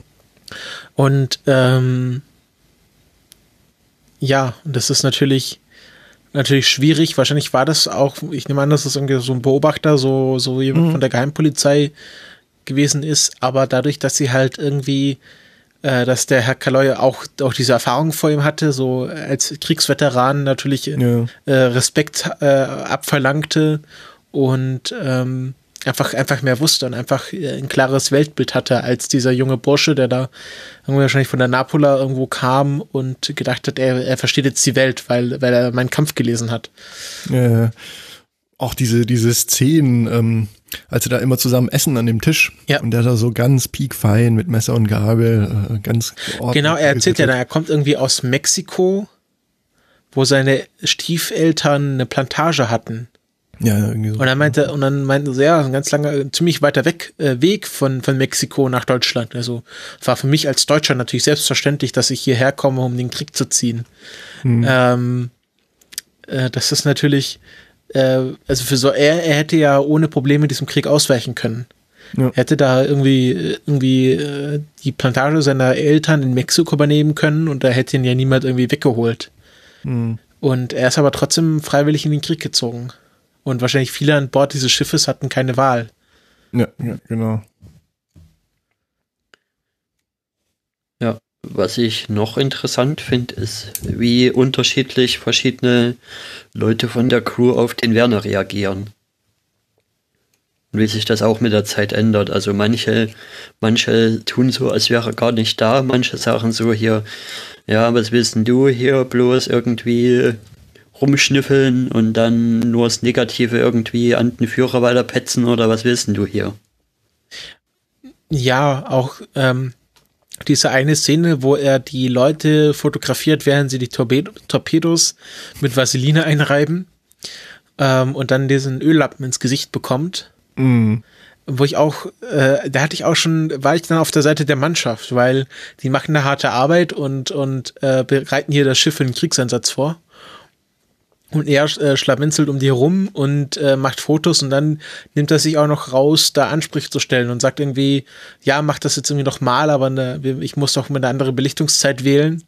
Und dann, dann wird halt die Mannschaft, äh, hat dann genug und äh, halten die ja doch auch zusammen. Also wird der gefragt, wer das war, aber äh, meldet sich ja dann niemand. Ja, aber ich, ich habe auch so das Gefühl, dass der Werner dann auch sich gut einfügt am Schluss. Also ist er, ist er dann äh, spätestens bei Gibraltar dann Teil der Mannschaft. Mhm. Ja, ab dem Vigo-Ding habe ich irgendwie das Gefühl, dass dann nochmal eine andere, da kommt nochmal eine ganz andere Stringenz rein. Ab da ist es wirklich ein, ein quasi finaler nochmal Spannungsboden, der dann aufgebaut wird. Ja, es ist halt das, das große Finale. Das merkt man auch, dass halt, äh, glaube ich, die die letzte halbe Stunde des Filmes, wo dann erst die Durchquerung von Gibraltar stattfindet, ähm, wo sie dann ja dann wirklich ähm, am, am, am Meeresgrund liegen und diese Szene, wo sie dann diese Batterien reparieren müssen und dann irgendwie, ja, wir haben hier, was ich ein starke, starke äh, Zitat finde, wir haben hier Torpedos für 25.000 D-Mark das Stück in den Rohren liegen, aber wir haben kein, kein Klingeldraht für 50 Pfennig, mhm. um die Batterien zu überbrücken. Und dann das ist so, wo, wo ich dann auch so richtig mitgefiebert habe, wo sie dann, okay, wir haben die, wir haben jetzt die, die Wassereinbrüche gestoppt, äh, wir haben die Batterien überbrückt und jetzt schaufeln wir hier, schaufeln wir hier das Wasser raus und dann merken so, ah, jetzt geht's, geht's los und dann schaffen es wirklich hochzusteigen und dann merken sie, dass die ganzen Schiffe weg sind, weil die gedacht haben, sie hätten das U-Boot versenkt. Und da ist man auch richtig, also man ist am, am Schluss dieser Szene richtig euphorisch und da denkt sich, ja, jetzt haben sie es geschafft. Sie haben hier irgendwie gegen alle Widrigkeiten ähm, es geschafft, durch diese Meerenge zu kommen. Und dann laufen sie in diesen Hafen ein und dann kommen halt die, die Bomber und, und bomben alles platt. Und dann mhm. geht dieses U-Boot, das wirklich alles überlebt hat, Wasserbomben äh, und, und, und, und Jagdflieger und alles Mögliche und geht dann in, im, im Hafen unter, was, was schon ja. wirklich eine Ironie der Geschichte ist. Mhm gerade noch diese diese Szenen rund um dieses diesen äh, die Suche nach dem nach dem Draht nach dem Stückchen Draht. Also gerade diese Szenen äh, finde ich äußerst gelungen. Äh, zumal noch diese diese diese die, der drohende Tod durch Ersticken da auch noch äh, äh schön inszeniert wurde, weißt du, wo da irgendwie die, die Zeit einfach knapp wird, die sind da schon relativ lange unten. Es ist nicht klar, ob man das schafft und irgendwie äh, alle arbeiten durch, ohne Pause, sind schon so erschöpft, dass sie irgendwie nicht mehr, nicht mehr, sich nicht mehr auf den Beinen halten können und die Augen nur so zufallen. Aber nichtsdestotrotz wird weitergearbeitet. Gerade dieser, der ähm, leitende Ingenieur, dieser glaube ich, war das, ne? Der, ja. der, der, hätte, hätte eben von Bord gehen sollen und jetzt quasi in seinen, in seinen Tod äh, äh, gezwungen oder äh, ja, quasi gezwungen wurde, mit, mit in seinen Tod, äh, sicheren Tod zu, zu schippern. Gibt da alles und, und wirklich irgendwie äh, bis zur, bis zur äußersten Erschöpfung. Und äh, wie gesagt, äh, der drohende Tod durch Ersticken ist halt auch so ein, so ein äh, ja, schönes, äh, schön nicht, aber schön inszenierte, eine inszenierte, äh, äh, ein schön inszenierter Todeskampf sozusagen, den sie da ähm, in dem Film drin haben. Kriegt jeder irgendwie so eine, so eine, ähm, was sind das? Sauerstoffmasken? Das ist äh, Kali-Lauge. Ah, okay. Das, ähm, das habe ich mir, habe ich mir damals durchgelesen. Also die ähm, das war so, ich weiß, ich weiß, ob es Kalium war, irgendwie auf jeden Fall so eine Chemikalie, die halt äh, äh, Kohlenstoffdioxid bindet und Sauerstoff freisetzt. Verstehe. Und das waren halt so Beatmungsmasken. Mhm, mhm. Da siehst du auch noch schön, wie der Kaloy da in den, ich glaube, in den Maschinenraum irgendwie zu dem, zu dem Ingenieur äh, durchläuft und dann an den ganzen, äh, wie gesagt, todmüden äh, Soldaten vorbei und dann nochmal schaut, ob da jeder diese, dieses äh, Atemschutzgerät auch genau, drin hat. Also dem auch, einen. Und ihm dem einen dann noch die ähm, Richtig. das Mundstück wieder einsetzt. Ja, schön äh, aufpassen, ne? Ja. Also ich finde, ich finde auch diesen, diesen Captain, der halt immer, immer optimistisch ist. Also er, er, seine Aufgabe ist halt auch immer so, was ja so ein Captain machen muss, immer der Mannschaft Hoffnung machen. Also die, die mhm. Moral der Mannschaft oben halten. Weil dann auch so irgendwie, während da die Wasserbomben um ihn rumfallen, dann sagt ja, wer viel schmeißt, der hat am Schluss auch nichts mehr. Ja, ja, genau. Also auch immer so sagt, ja, es muss weitergehen. Das muss halt irgendwie, ich, ich bin hier der Captain, ich, ich muss hier als Beispiel vorangehen und darf hier nicht, äh, muss immer einen kleinen Kopf behalten. Mhm die Szene da, alles was da, wo sie unten auf dem Meeresboden liegen, finde ich einfach insgesamt die stärkste im ganzen Film für mich. Ja. Wo sie erst das mit der Melancholie, wo man zwar noch, wo man zwar sieht, was sie, wie sie noch versuchen, irgendwie erst die Lecks zu schließen, aber irgendwie merkt man auch, dass, dass immer mehr die Kräfte schwinden. Dann, dann sickert bei immer mehr Leuten durch, was ja auch dann, wer sagt denn das gleich mit von wegen, er hat es gewusst. Deswegen wollte er uns vom der, Bild haben. Der, ich glaube, der Ingenieur. Der Ingenieur sagt Ingenieur. Das. Der Schauspieler heißt übrigens Klaus Wennemann. Genau, richtig. Das finde ich schon eine starke Szene und dann nochmal mit dem, ja, mit hier, na, Herbert und dem Herr Kaloin. Wir haben ja dann auch nochmal einen starken Dialog zusammen. Ja. Wo man wo man dann wirklich die totale Resignation erstmal merkt und dann kommt auf einmal, wer kommt denn da? Da kommt der, der Maschinenmensch, ne? der Maschinenraummensch, der sagt, Johann, ja, die Maschinen laufen wieder. Ja. Mhm. Eben dieser Johann, der um ein Haar vom, vom Kaloy äh, äh, umgebracht worden wäre, weil er eben seine, seine Nerven verloren hat. Und der ist dann quasi der Typ, äh, äh, der dann äh, ja, bei dem es dann noch schön war, dass er, dass er eben diesen, diesen Vorfall überlebt hat. Ja. Und dann kämpfen sie sich durchs widrigste Umstände, kommen noch aus dem Loch raus, nur um dann von irgendwelchen Fliegerbomben zerschossen zu werden. Ja. Wo dann auch wirklich äh, diese ganzen Hauptcharaktere, die man in diesem ganzen Film kennengelernt hat, äh, sterben bis halt auf den, auf den Lieutenant Werner. Leutnant mhm. Werner wo man wirklich die da liegen sieht. Auch den Jungen, der irgendwie da an, an seine Freundin, an seine französische Freundin geschrieben hat, ständig, äh, sieht man da liegen. Also es ist wirklich ganz hart. Mhm. Vor allen Dingen noch, der Kaloy steht ja da noch da und kann selber gar nicht fassen, was mit seiner Crew passiert.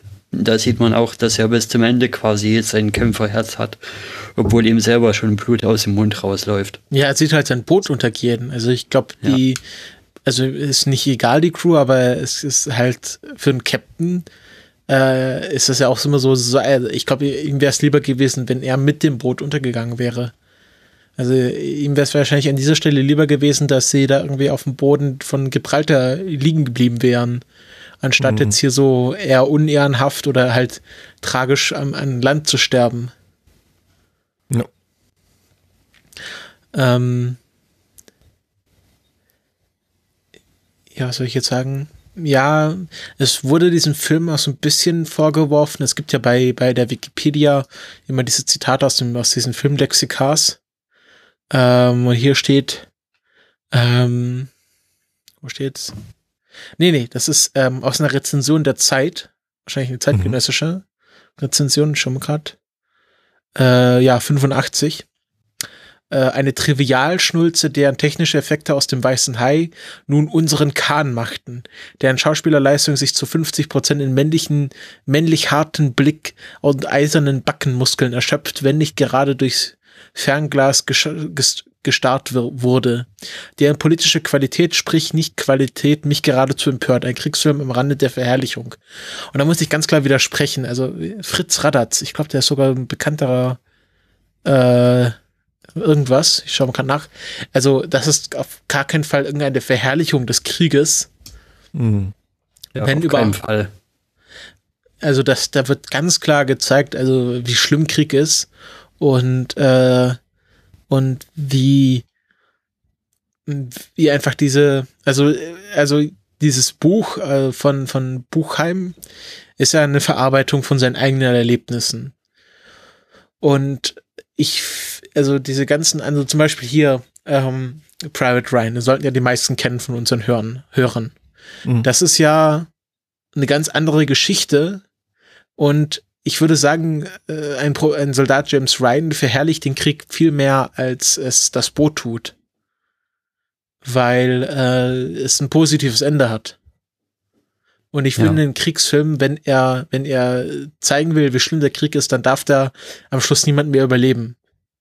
Weil, äh, auch wenn am Schluss nur ein, auch ein Quäntchen Hoffnung übrig bleibt, dann hat ein Antikriegsfilm nicht seine, seine Botschaft rübergebracht. Wir können ja mal vergleichen mit einem anderen äh, Film, wo, äh, wo Erik am Anfang erwähnt hatte, nämlich äh, Full Metal Jacket. Da ist es ja so, gerade die, die erste Hälfte, wo ich sagen, wo ich so sagen, oder auch, auch die, also beide Hälften zeigen ja, wie sinnlos Krieg ist. Mhm. Und äh, ich, ich weiß nicht, Ja. Patrick, hast du Full Me- Metal Jacket schon gesehen? Ja, ja, klar. Ähm, also der erste Also die erste Hälfte von Full Metal Jacket ist für mich, für mich eher wie sinnlos Militär ist. Ja. Aber ja, Ja, also es fängt ja schon an, dass selbst der Drill völlig sinnlos ist und einfach nur dazu gedacht ist, die Leute zu brechen. Mhm. Und dann sind sie halt in Vietnam und äh, äh, sehen halt, wie, wie, wie schlimm der Krieg ist und dass es da wirklich Frauen, Kinder genauso hingerichtet werden wie Menschen und dass, dass das nie irgendwie was Ehrenhaftes ist. Und ich finde, das bringt das Boot auch ziemlich gut rüber, rüber, dass da, dass man da keinen Gewinn aus irgendeiner Weise rausschöpfen kann, sondern dass da Ja. am Schluss nur Tod oder, oder halt Wahnsinn liegen kann. ja. Ich glaube, ein Untertitel, mit dem der Film beworben wurde, ist auch eine Reise an, ähm, ans Rande der, an was? Eine Reise an den Rand der Vernunft. Und ich, Mhm. da muss ich auch sagen, Mhm. der psychologische Aspekt dieses Filmes ist auch sehr hoch. Dass da gezeigt wird oder auch dem Zuschauer äh, am eigenen Körper beinahe erklärt wird, wie psychisch belastend, nicht nur, nicht nur körperlich, sondern auch von, vom Geist her, wie belastend Krieg sein kann. Hm. Und vor allem nochmal ganz speziell diese ähm, U-Boot-Geschichte. Ne? Also U-Boote an sich ist ja nochmal eine ganz, ganz äh, spezielle äh, Geschichte oder eine spezielle Art, äh, Krieg zu betreiben, so als, als Soldat. Äh, eben mit, mit deiner Mannschaft da auf, auf engstem Raum ähm, quasi in den sicheren Tod da äh, reinzuschippern, weil am Anfang wird's ja auch, glaube ich, äh, steht das da auch irgendwie, dass 41.000 von 44 Nee, nee. 30, wie war das? 30.000 von 40.000 Matrosen sind im Krieg, in diesem U-Boot-Krieg umgekommen. Wahnsinn. Also das ist schon mal eine, eine. Aussage für sich, ne? Also ein Dreiviertel aller U-Boot-Besatzungen sind umgekommen. Das ist schon, schon Und ich Wort, muss ne? sagen, wenn man sich das so mit anderen U-Boot-Filmen vergleicht, diese Enge hat kein anderer U-Boot-Film je so gut wieder dargestellt, weil kein anderer U-Boot-Film auch diese Leistung von den Schauspielern abverlangt hat. Die saßen ja da mhm. wirklich wochenlang Stimmt. im engsten Raum aufeinander und es mhm. war stickig und dann haben sie nochmal Kunstqualm reingeblasen und mhm. wurden ständig mit Wasser übergossen. Also das sieht man auch in diesem Making-of sehr gut, ähm, dass sie dann wirklich äh, also sie konnten irgendwie, äh, wenn sie dann für die Szene, wo sie dann irgendwie gerade von der Brücke kamen, mussten die halt klitschnass sein und dann wurden die nochmal mit einem Schwall Wasser übergossen. Und dann mussten die Schauspielern. Und ja. äh, ich glaube, das hat auch für die Schauspieler selber sehr viel Kraft gekostet. Also dass die wirklich da alles abverlangt haben. Und wenn man sich so andere U-Boot-Filme anschaut, gerade die Brücke, das sind bei manchen U-Boot-Filmen sind das richtige Hallen, die da mhm, aufgebaut ja, wurden. Das ist da irgendwie äh, 20, 30 Meter im Querschnitt äh, hat, um, um da schauspielern zu können. Mhm. Und äh, auch, auch die Filmarbeit, also dass der Kameramann, der muss ja immer hinter diesen Leuten herlaufen, durch diese Luken durch. Ja, das stelle ich mir ziemlich, ziemlich äh, anstrengend vor. Ja. ja. Also das, das war auch eine körperlich richtige Arbeit für die Leute, die da diesen Film gemacht haben. Ja. Und vielleicht noch mal kurz zu der Kritik aus der Zeit, hattest du gesagt? Mhm. Mhm. Ja, also mir kommt der Film jetzt nicht sonderlich ja, verherrlichend oder auch nicht sonderlich hier ja, dramatisierend vor. Also für mich ist es so irgendwie, der stellt so dar, wie, wie es halt war, wie es halt der, der Autor so wahrgenommen hatte. Also quasi übersetzt von dem, der da das Buch geschrieben hat, halt auf den Werner. Und das ja, der überlässt dem Zuschauer halt viel. Der lässt dem Zuschauer halt viel Aufgabe, das selber einordnen zu müssen. Hm. Ich glaube, es macht aber auch einen Unterschied, ähm, ob man oder welche Version ähm, des Films man sich anschaut. Also gerade im Vergleich zur, zur Kinoversion finde ich eben diesen, diesen Director's Cut ähm, schon gelungener, weil es da eben noch ein bisschen, bisschen mehr äh, äh, liefert, sozusagen, ohne jetzt genau zu wissen, welche, äh, welche Szenen das da sind, die da fehlen. Aber ich kann mich erinnern, dass ich eben vor ein paar Jahren eben diese, diese ähm, Kinofassung gesehen habe und dass das doch ein bisschen ein Unterschied ist. Also von daher ja. müsste man sich, glaube ich, auch noch immer mal äh, anschauen, zu welchen äh, Versionen diese, diese vermeintlichen Kritiken äh, äh verfasst wurden, finde ich. Ähm, also ich kann dir sagen, dass die Zeit, Zeitkritik zum Kinofilm gemacht wurde. Aha, siehst du, okay. Weil äh, der Director's Cut kam ja erst 1997 raus. Mhm. Und die Kritik war von? 85.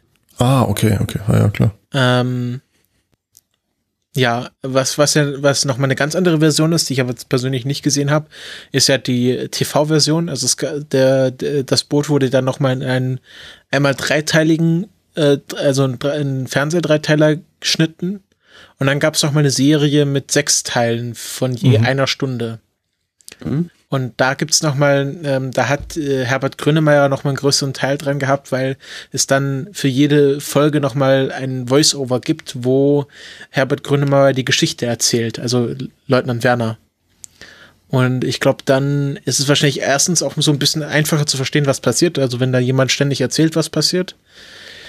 Ähm, und ich kann mir vorstellen, dass es das nochmal ein ganz anderes äh, Erlebnis von diesem Film ist, wenn das erstens in sechs Teilen passiert und ja. dann nochmal wesentlich mehr erzählt wird drumherum. Ja, mhm. und wenn da wirklich so Voice-Over drüber ist, was wahrscheinlich so ein bisschen auch die Gedanken und so von Werner wahrscheinlich auch abspiegeln soll, dann, ja. dann ist ja da nochmal eminent viel mehr Einordnung auch schon drin. Ja. Und so ist man halt auch so ein bisschen alleingelassen. Also so, man ist Teil dieser Mannschaft, ohne dass man da auf, auf einer Metaebene rausgerissen wird.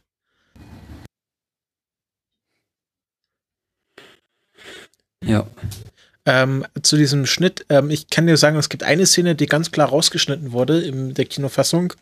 Das ist diese Szene, wo äh, die so eine kleine Jazzband auf die Beine stellen und einer mhm. sich dann verkleidet mit, mit Bastenrock und, und Orangen um den Hals und da rumtanzt.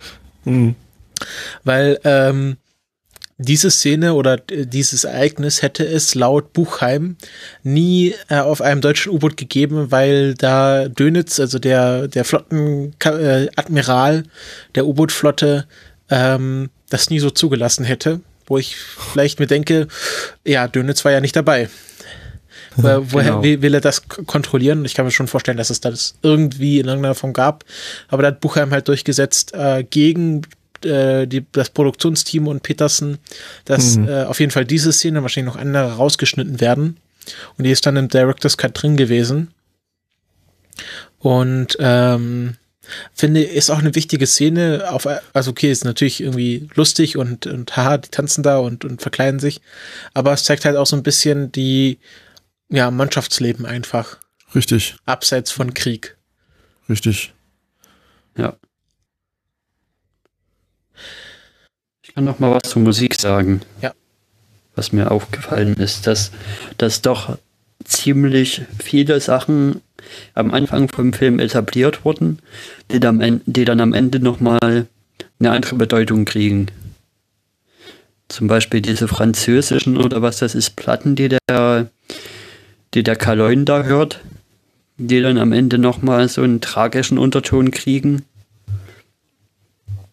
Oder auch das mit dem, mit dem Long Way to Tipperary, was er da am Anfang auf der Platte spielt, wo eigentlich alle erst Augen rollen und dann, wenn sie durch Gibraltar dann durchfahren, wo sie wissen, dass sie jetzt durchkommen ohne Probleme, wo dann alle aus, aus lauter Kehle genau dieses Lied singen. Ja. Auch, auch der, der Anfang dieser Gibraltar-Szene, wo sie dann ähm, entdeckt werden und dann werden die Leuchtgeschosse abgeworfen und äh, sie wollen schon instinktiv tauchen und dann sagt der Kaloi, nee, nicht tauchen und, und steht halt auf dieser Brücke in, in diesem Gefechtsmodus und, und äh, treibt halt wie so ein Pferd dieses U-Boot ja, halt immer schneller richtig. an. Schneller, schneller. Und äh, das ist schon, das ist schon eine beeindruckende Szene. Also gerade mhm. alle diese Brückenszenen oder Turmszenen, wo sie dann äh, quasi auf diesem U-Boot mehr oder weniger reiten, wie auf so einem Pferd, durch mhm. die Wellen und durch, durch den Regen und das ist schon beeindruckend. Stimmt, da gibt's ja noch eine Szene, wo der, der Werner äh, droht, seinen, seinen Verstand zu verlieren, eben auch auf dieser Brücke. Da hat er auch sowas äh, äh, kurz irgendwie, gehen die, die Pferde mit ihm durch. Hm. Als dann hier der, der Semmelrogge sagt, äh, oder ihn zu, zur Vernunft ruft sozusagen. Ja. Schon, schon ziemlich beeindruckend, ja. Ja. ja. Oder auch die Brückenszene mit dem anderen Schiff. Also mit dem, wo sie dann merken, oh, das sind ja Deutsche und ja. dann, dann mit den Lampen irgendwas rüberblinken und zurückgeblinkt wird und dann, und dann geht der Kaloin runter, erst noch ganz ruhig und unten im Bauch wird er aber wutschnaubend. Ja, und sagt halt, ähm, irgendwie, wir, die haben zwölf Schiffe im, im, ein Dutzend Schiffe im Atlantik und wir mhm. laufen uns hier irgendwie über die Füße. Ja, sieht man irgendwie, dass diese Standortbestimmung nicht, nicht ganz funktioniert und, und dass es irgendwie, dass diese äh, Ketten äh, einfach nicht, nicht äh, so aufgebaut wurden, wie sie sind. Und stimmt, das ist auch ziemlich not amused. Ja. Ja, das ist auch irgendwie einer der wenigen Ausbrüche, die er hat. Da finde ich wirklich interessant, wie er sonst so immer gefasst in der Lage bleibt. Auch wenn irgendwie wenn irgendwelche Bomben runtergehen oder auch wenn Sturm ist, wenn wir dann immer sagt, ach, das sind doch Peanuts im Gegensatz, ihr hättet mal dazu auf dem auf dem Segelschiff sein müssen. Da geht's ab. Ja. ja. Ich finde auch sehr beeindruckend oder sehr eindrucksvoll eine Szene.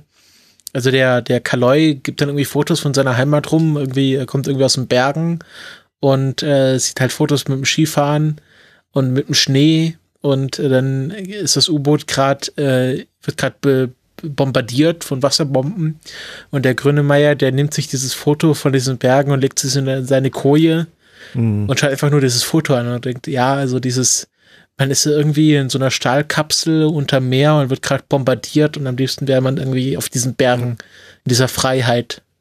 Mhm.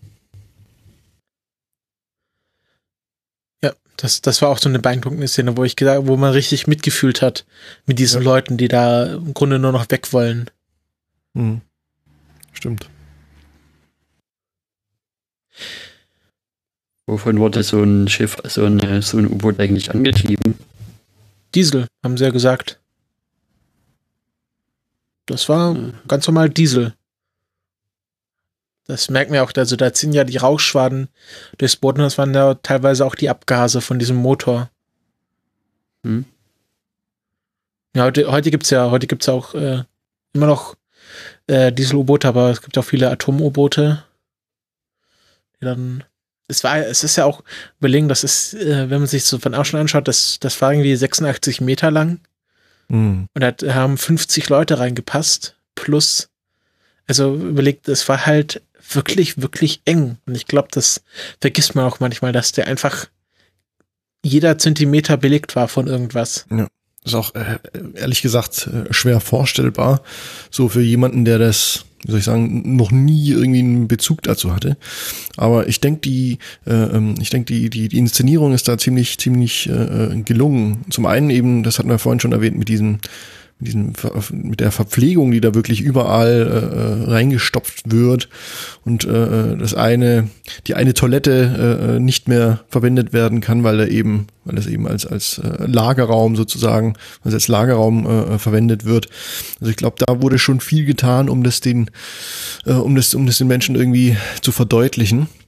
Ähm, wie gesagt, ich hatte eben, oder du auch, Christopher, wir hatten ja das Glück, dass das sozusagen von innen zu sehen oder zumindest eine, eine, eine, eine Ahnung, eine ungefähre Ahnung davon zu haben, wie eng denn tatsächlich so ein, so ein U-Boot ist. Und wenn du dir dann vorstellst, da wirklich noch mit, mit Verpflegung und, keine Ahnung, 50 anderen Mann da, äh, das ist schon, äh, Ja, und auch wie ohne. das immer rumgeflogen ist. Also dann teilweise wurde das ja rumgeworfen, wenn das U-Boot irgendwie Ja. bombardiert wurde. Und äh, dann, dann flogen halt die Kartoffeln durch die Gegend und Ja. äh, das war ja dann alles auch irgendwie mehr oder also viel wurde einfach zerstört und dann hat es Mhm. auch alles angefangen zu schimmeln und dann muss man den Schimmel da vom Brot wegschneiden ja. und von den Würsten, die dann hingen, die haben angefangen zu schimmeln. Also das war ja dann irgendwie auch am Schluss alles nicht mehr appetitlich und da hat man trotzdem noch weiterleben müssen. Ja. Und wenn dann irgendwie die, die Kom- Kombüse, das ja eigentlich immer nur ein, äh, eine Ecke war und wenn, wenn halt Krieg, Kriegsstation war, dann musste man halt stehen lassen. Dann flog halt der Topf vom Herd und das war alles irgendwie verloren. Das war halt nicht schön. Ich glaube, das ist halt, es wird halt wahrscheinlich viel romantisiert. Auch, auch heute noch, der Zweite Weltkrieg. Ja, diese U-Boot-Kapitäne und ähm, das merken wir auch, wenn sie dann auf in Vigo sind. Also es wird halt, äh, äh, es wird halt in diesem Film diese Romantisierung des Krieges komplett außen vor gelassen. Es geht halt wirklich, das äh, wird halt gezeigt, okay, so war es wirklich und das war halt die Realität des Krieges und äh, es gibt halt keine Heldentaten und, und niemand macht sich hier irgendwie, äh, irgendwie bekleckert sich wirklich groß mit rum, sondern es geht einfach nur ums nackte Überleben. Und das ist wirklich der, der Kern dieses Filmes. Mhm. Und äh, es gibt auch nicht irgendwie so, was gerade in amerikanischen Kriegsfilmen ist, okay, ähm, um jetzt mal hier mal wieder äh, James Ryan zu bemühen, ähm, da gibt's ja dann am Schluss, okay, wir müssen hier diesen Private Ryan retten. Und dann gibt's halt die finale Schlacht und dann kommen halt die rettenden Panzer oder, oder irgendwie die rettende, rettende Fliegergeschwader. Und da kommt halt niemand, bei Boot kommt niemand irgendwie zur Rettung, zur Rettung des Bootes, sondern die ziehen sich da irgendwie selber aus dem Sumpf oder vom, vom Meeresboden wieder hoch. Aber da kommt irgendwie nie die Rettung oder sie können nicht darauf hoffen, dass irgendwie irgendjemand zur Rettung, Rettung eilt. Und das ist so auch einzigartig, weil in so den anderen Kriegsfilmen, gerade in Hollywood-Kriegsfilmen, ist halt meistens so, okay, aussichtslose Lage und dann kommen, kommt halt der Deus Ex Machina. Und hier gibt es überhaupt kein, diese, finde ich bemerkenswert, dass hier kein Deus Ex Machina eingesetzt wird, sondern okay, wir haben hier, okay, das müssen wir reparieren und äh, wir müssen jetzt hier Draht suchen und dann finden wir halt Draht, aber das ist ja nicht so ein Deus Ex Machina wie auf einmal kommt ein zweites U-Boot und rettet die halt. Ja. Das ist der überhaupt Aber- nicht. Zumal der Aber Ausgang in der aber auch Zeit, gerade mit Booten, denke ich mal, ist es ja auch so, dass, dass die Ozeane noch quasi unbekanntestes Gebiet waren. Ich denke mal, auf dem Land, wenn da irgendwie eine Truppe hier gestrandet ist und nicht mehr weiterkommt, das Land ist ja aus der Luft dann schon im Zweiten Weltkrieg ziemlich auch einsehbar gewesen und man weiß auch überhaupt, wo man hin muss, um jemanden zu retten. Aber wenn da so ein Boot irgendwo untergeht und ja, man weiß ja gar nicht, wo man da was hinschicken soll. Der Atlantik ist ja groß. Ja, und Ja, selbst gut, wenn, sie waren zwar in der Meerenge von Gibraltar, aber das weiß im Zweifel auch niemand, dass sie da schon dort waren. Und, und selbst wenn, also die konnten ja irgendwie nicht einfach aussteigen und ein anderes Boot besteigen, sondern äh, die mussten ja da erstmal aus dem Meeresgrund hochkommen und da konnte ja niemand rein oder raus. Ja. Also die waren wirklich auf sich selbst angewiesen.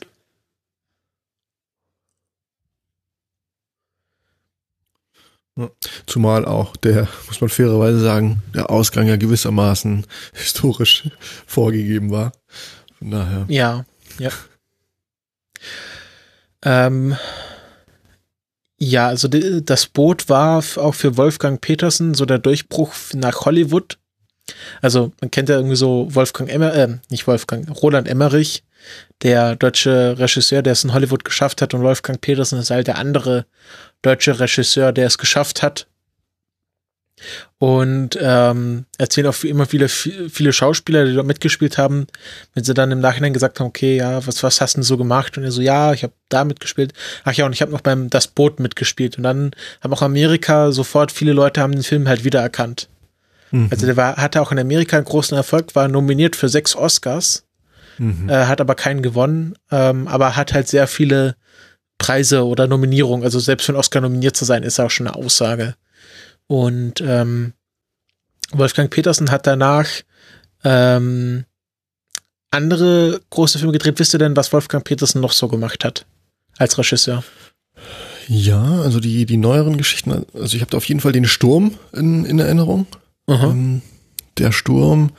Ähm, Troja, war das nicht auch äh, Ja. Petersen? Ja. Und dann wird's aber auch schon, also wie gesagt, den Tatort oder ich glaube mehrere Tatorte. ja, ganz viele, ja ganz viele. Tatorte und Polizeiruf auch. Mm, Und das war's, glaube ich. Auch. Ach so, die unendliche Geschichte natürlich. Ja. Ähm, und dann hört's bei mir aber, glaube ich, auch schon auf. Ja, ähm, er hat dann sein letzter großer Hollywood-Film war Poseidon. Ah, okay. Mhm. Äh, also auch geht um auch um ein Boot, aber ich glaube, das war so ein Kreuz, war so eine so eine Art Titanic-Verschnitt. Mm, Also irgendwie so ein Kreuzfahrtschiff, was von so einer großen Welle getroffen wird und dann untergeht und äh, ich glaube Bruce Willis, ne? genau, Bruce Willis, Mhm. Bruce Willis hat da mitgespielt. Entschuldigung. Ähm, und ähm, ein Film, den er fast direkt, also direkt nach das Boot hat er äh, In the Line of Fire mit äh, Harrison Ford gemacht. Okay. Ähm, warte, ich muss gerade nachschauen. Genau, wo sind wir denn hier? 81, das Boot, genau. Dann hat er, 84 war dann direkt der nächste Film, war Unendliche Geschichte. Ähm, dann 85 Enemy Mine, was ist denn das für ein Film? Kenn ich nicht. jetzt nichts. Keine bekannten Schauspieler. Und äh, dann In the Line of Fire, 93. Das ist dann ähm, die zweite Chance, Harrison Ford. Äh, Drehbuchschiff Jeff McGuire. Genau, Clint Eastwood, John Malkovich. Nee, genau, Clint, äh, genau, nicht Harrison Ford, Clint Eastwood, Eastwood. genau. Und dann, ähm, aber den Film solltet ihr kennen, Air Force One. Na klar. Stimmt, das war ja auch Wolfgang Petersen. Ah, okay. Also der Film, wo Harrison Ford den Präsidenten spielt und äh, die Air Force One von Terroristen entführt wird. Mhm. Ähm, Outbreak, Lautlose Killer, also auch so ein Katastrophenfilm mit Dustin Ach, Hoffman, Quatsch. Morgan Outbreak auch Von Freeman, Petersen. genau, auch Okay. von Wolfgang Petersen. Dann, Mhm. hast gesagt, also dann Der Sturm 2000, Troja 2004, Poseidon 2006.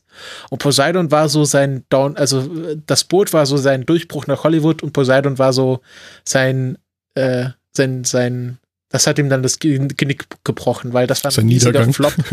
Genau. Ähm, das, das also war auch, ist auch obje- objektiv kein guter Film gewesen. Ähm, und ist halt wirklich äh, auch, auch finanziell gefloppt. Und äh, jetzt macht er gerade, ich glaube, hat er gerade abgedreht, soll im Herbst ins Kino kommen, ein deutscher Film. Vier Okay. gegen die Bank. Das ist ein Remake eines äh, Fernsehfilms. Ist ein, Ei- also äh, er hat, glaube ich, war- Vier gegen die Bank war mal ein Fernsehfilm, den er gemacht hat.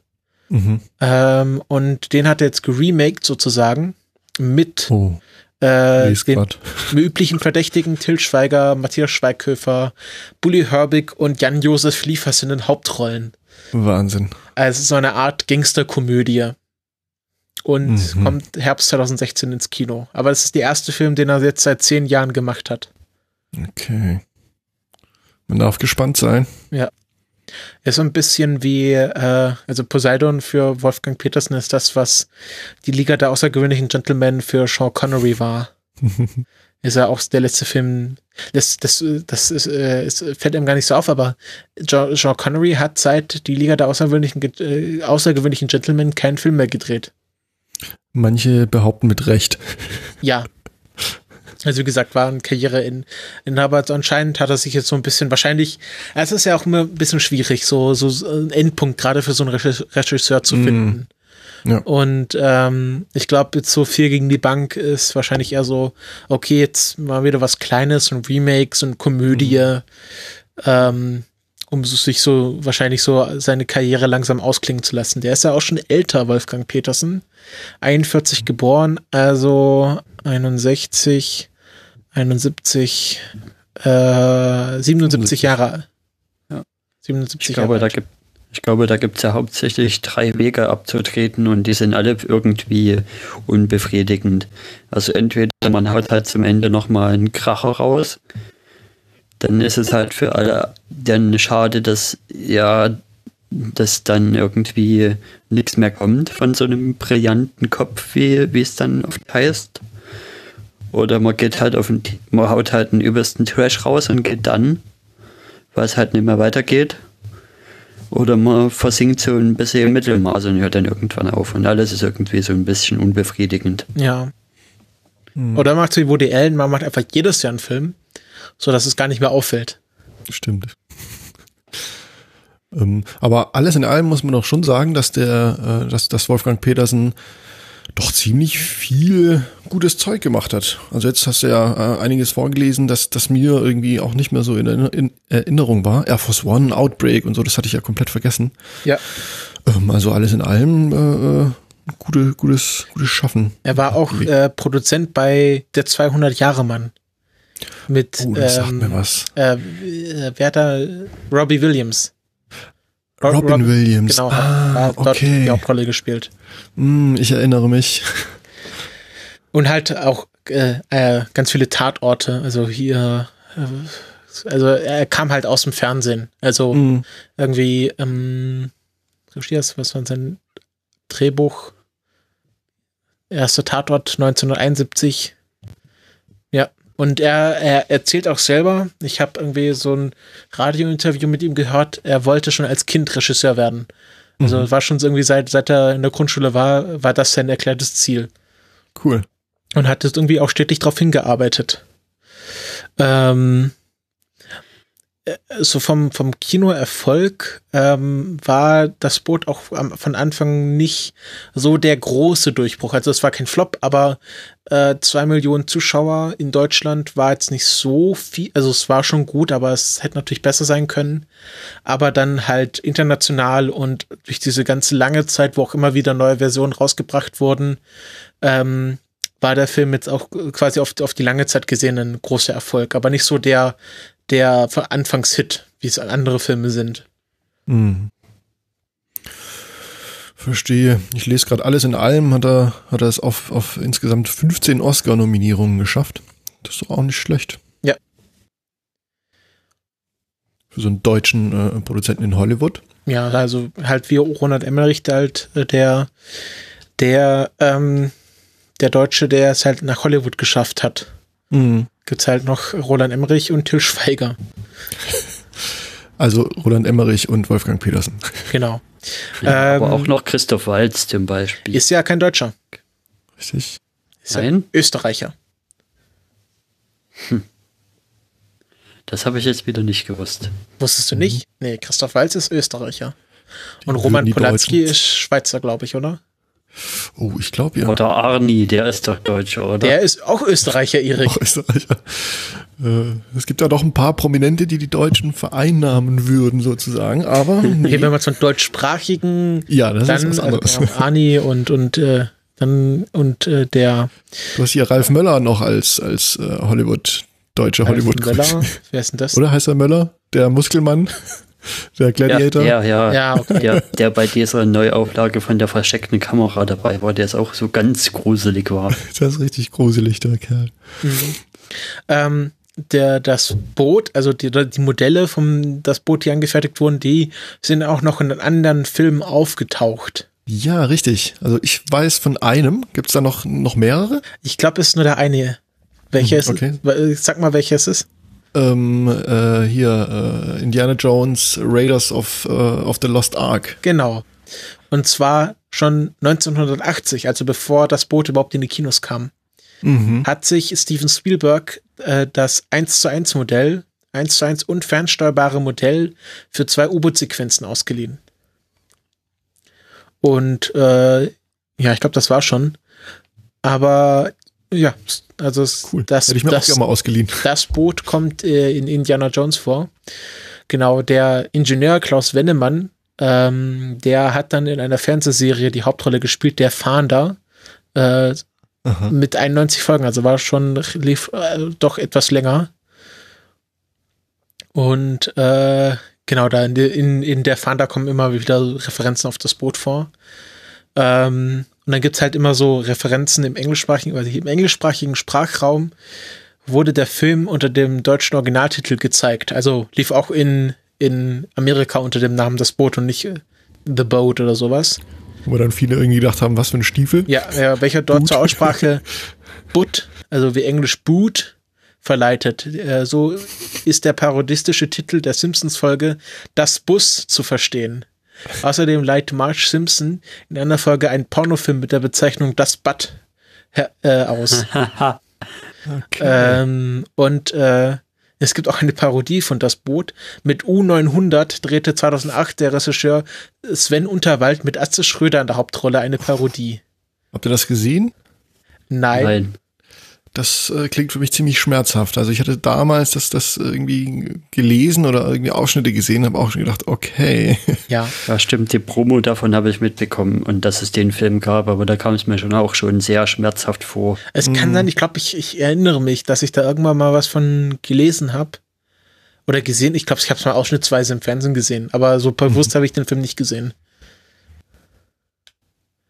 Das ist wahrscheinlich einer der, der ganz vielen so tollen deutschen Comedy-Filme Mhm. aus den letzten Jahren. Da gab es ja ganz viel Schmarrn, zum Beispiel diesen Atze Schröder, nee, nach diesen Ausbilder Schmidt-Film und solchen Murks, den es da alles gab. Hm, Habt ihr den mal gesehen, den Ausbilder Schmidt-Film? Nee. nee. Oder irgendwelche Filme mit, äh, na, wie hieß denn der, dieser, ah, jetzt komme ich nicht auf den Namen, der auch so ein bisschen aus dem TV-Total-Umfeld ist, der immer so, Axel Stein, genau, Axel Stein, der hat auch ganz viele komische Filme. Hm. Mhm, ja. Ähm, ja, der Film wurde auch äh, von, also der hat auch in äh, USA so einen Erfolg gehabt, weil der von so Clint Eastwood und, und Marlon Brando so beworben wurde. Also die Oh, fanden cool. den Film so gut, dass sie da irgendwie den immer in alle, in den höchsten Tönen gelobt hat, geloben haben. Aha. Das wusste das ich nicht. Boot kannte und so eine, so eine äh, Genau. Und deswegen hat auch Clint Eastwood dann bewusst mit Wolfgang Petersen zusammengearbeitet. Mhm. Das, genau, der Film Das Boot zählt mit. Ah, also war doch, also hier nochmal, der Film Das Boot zählt mit 5,8 Millionen Zuschauern in Deutschland zu den zehn erfolgreichsten Film, deutschen Filmen. In den USA liegt der Film mit einem Einspielergebnis von 11, äh, 11,4 Millionen US-Dollar bei 14 Millionen Dollar Produktionskosten, wenn man es umrechnet, hinter der unendlichen Geschichte an zweiter Stelle aller deutschen Film, Filme. Oh, das ist ja nicht schlecht. Also die unendliche Geschichte war der Deu erfolgreichste deutsche Film in Amerika und dann kommt gleich das Boot. Also beides Filme von Wolfgang Petersen. Schön. Ja, sehr interessant. Genau, das Lied heißt It's a Long Way to Tipperary. Mhm. Ähm, Ich hatte noch eine nette Trivia auf, ich glaube, es war im Wikipedia-Artikel gelesen. Und zwar hatten Bernd Eichinger und Wolfgang Petersen eine Wette abgeschlossen äh, in Bezug darauf, wie denn die Zuschauerzahlen ausfallen würden. Und zwar ging es irgendwie um einen Porsche 911. mhm. Und äh, Bernd Eichinger gewann diese Wette, weil er eben die, die Zuschauerzahl höher und damit halt eben auch, auch äh, näher am, am wirklichen Ergebnis einschätzte als, als äh, Wolfgang Petersen. Und so hat er sich einen äh, Porsche 911 verdient. Finde ich Ah, auch ganz okay. lustig. ähm, Interessant. ja. Ja, sonst äh, fällt mir auch nicht mehr so viel zu das Boot ein. Achso, diese Enigma sieht man ziemlich oft, ne? Die Ja. Verschlüsselungsmaschine. Ja. Das fand ich noch ziemlich äh, äh, spannend. Die sagenumwobene. Die ja auch dann also sehr essentiell für die- gerade für den U-Boot-Krieg war. Mhm. Dass man da die U-Boote, diese, diese Seeblockade aufrechterhalten konnte. Ja. Ja. Wollt ihr noch eine Bewertung abgeben?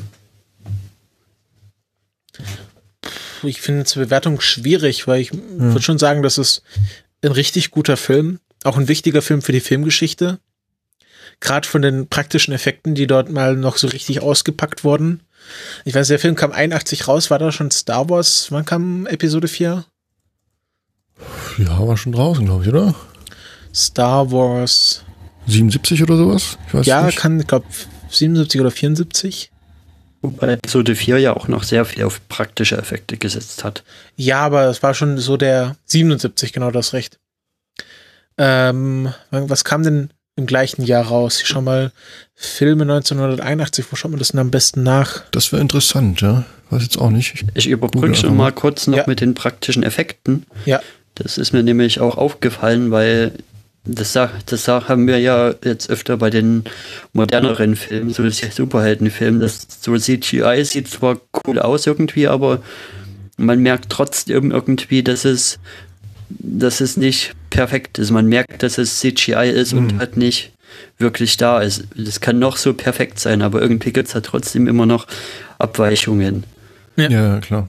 So, Doch irgendwie so eine Art Uncanny kleine Valley halt. Ja, ja. Es gibt auch zahlreiche irgendwie kleinere Fehler. Ich hatte da, glaube ich, auf der, ich weiß nicht, IMDB-Trivia-Seite, irgendwo habe ich dann gelesen, dass es da äh, zum einen, als da dieser, dieser äh, Sturm äh, tobte und wütete, dass man da kurzzeitig irgendwie den klaren Himmel sehen konnte. Dann gab es irgendwie was, was eine Szene, äh, äh, in der die Turbulenzen sozusagen äh, äh, verdeutlicht werden sollten und die Kameraansicht sozusagen ziemlich verwackelt war, aber das ein, ein Glas auf dem Tisch mit mit eingeschenktem, ich weiß nicht mehr, was es war, äh, quasi ganz ganz äh, ruhig oder still dastand, ohne dass die Flüssigkeit irgendwie wabberte. Weißt du, so Kleinigkeiten gibt's halt immer. Ja, so Kleinigkeiten gibt's ja immer. Mhm. Aber so was Großes wie halt, das erkennt man, dass es ein Modell ist, ist halt nie. Weil Ja, außer diese so Modelle Szenen. sehen halt irgendwie zum Teil echter aus, als wenn man CGI benutzt. Mhm. Aber außer jetzt diese diese äh, U-Boot-Modellszene, als sie da die die Barbie-Puppen äh, äh, sozusagen verwendet haben, da finde ich schon, dass man das kurzzeitig schon schon sieht, dass es jetzt irgendwie ein, Modell ist, aber es tut dem Ganzen irgendwie keinen keinen Abbruch. Ja, also ich habe jetzt gerade hier die, die die erfolgreichsten Filme 1981 waren ähm, Jäger, des verlorenen Schatzes, also Indiana Jones, Mhm. Tanz der Teufel. Ähm, wer ist er denn im Englischen? Tanz der Teufel. Äh, The Evil Dead. Indiana Jones kam in demselben Jahr raus. Ja. Krass. Und äh, auf dem dritten Platz ist dann gleich schon das Boot. Dann ähm, Escape from New York, also die Klapperschlange. Ah, mit äh, Ru äh, Russell, Kurt Russell. Kurt Russell, gemacht von John Carpenter. Und Mhm. dort ähm, äh, wird ein Gitternetz, also auf dem Computer soll ein Gitternetz dargestellt werden. Mhm. Und die haben das so gemacht, dass sie einfach Styropor mit fluoreszenter Farbe angemalt haben, das dann mit der Kamera abgefilmt haben und dann daraus ihr Gitternetzanimation rausgemacht haben, anstatt das irgendwie am Computer wirklich zu machen. Mhm. Ähm, Mad Max 2 kam raus. Ah, okay. Road Warrior, American Werewolf, ähm, James Bond in tödlicher Mission for Your Eyes Only, Äh, das war mit äh, Roger, Roger Roger Moore. Ja. Mhm. ähm, Time Bandits, äh, Ah. Scanners Sagt mir jetzt noch, Christiane F., wir Kinder vom Bahnhof Zoo, Ach, natürlich. Stimmt. Okay. äh, was haben wir da noch? Dadam, dadam. Was könnte man noch kennen? Lola von Rainer Werner Fassbinder, Mhm. äh, Mel Brooks, die verrückte Geschichte der Welt, Mhm. Excalibur, aber eine unbekanntere Verfilmung nehme ich an. Ähm, auf dem Highway ist die Hölle los. Das waren so die, Film. der Freitag der 13. Teil 2. Okay, jetzt kommen wir schon in abstrusere Regionen. Ja. Aber ähm, also so die, nur, nur mal so hier die vier erfolgreichsten Filme. Also Indiana Jones, äh, Tanz der Teufel, Das Boot und Escape from New York. Ich würde sagen, das ist schon ein gutes Jahr gewesen. Mhm. Ähm, und ja, zwei Filme, wo das gleiche Boot mitgespielt hat.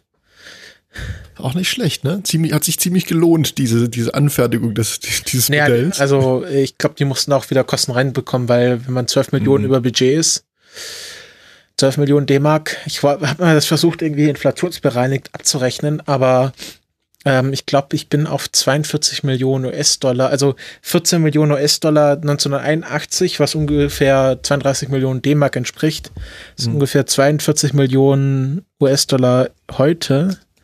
Jetzt zurück in Euro, das ist wahrscheinlich furchtbar falsch.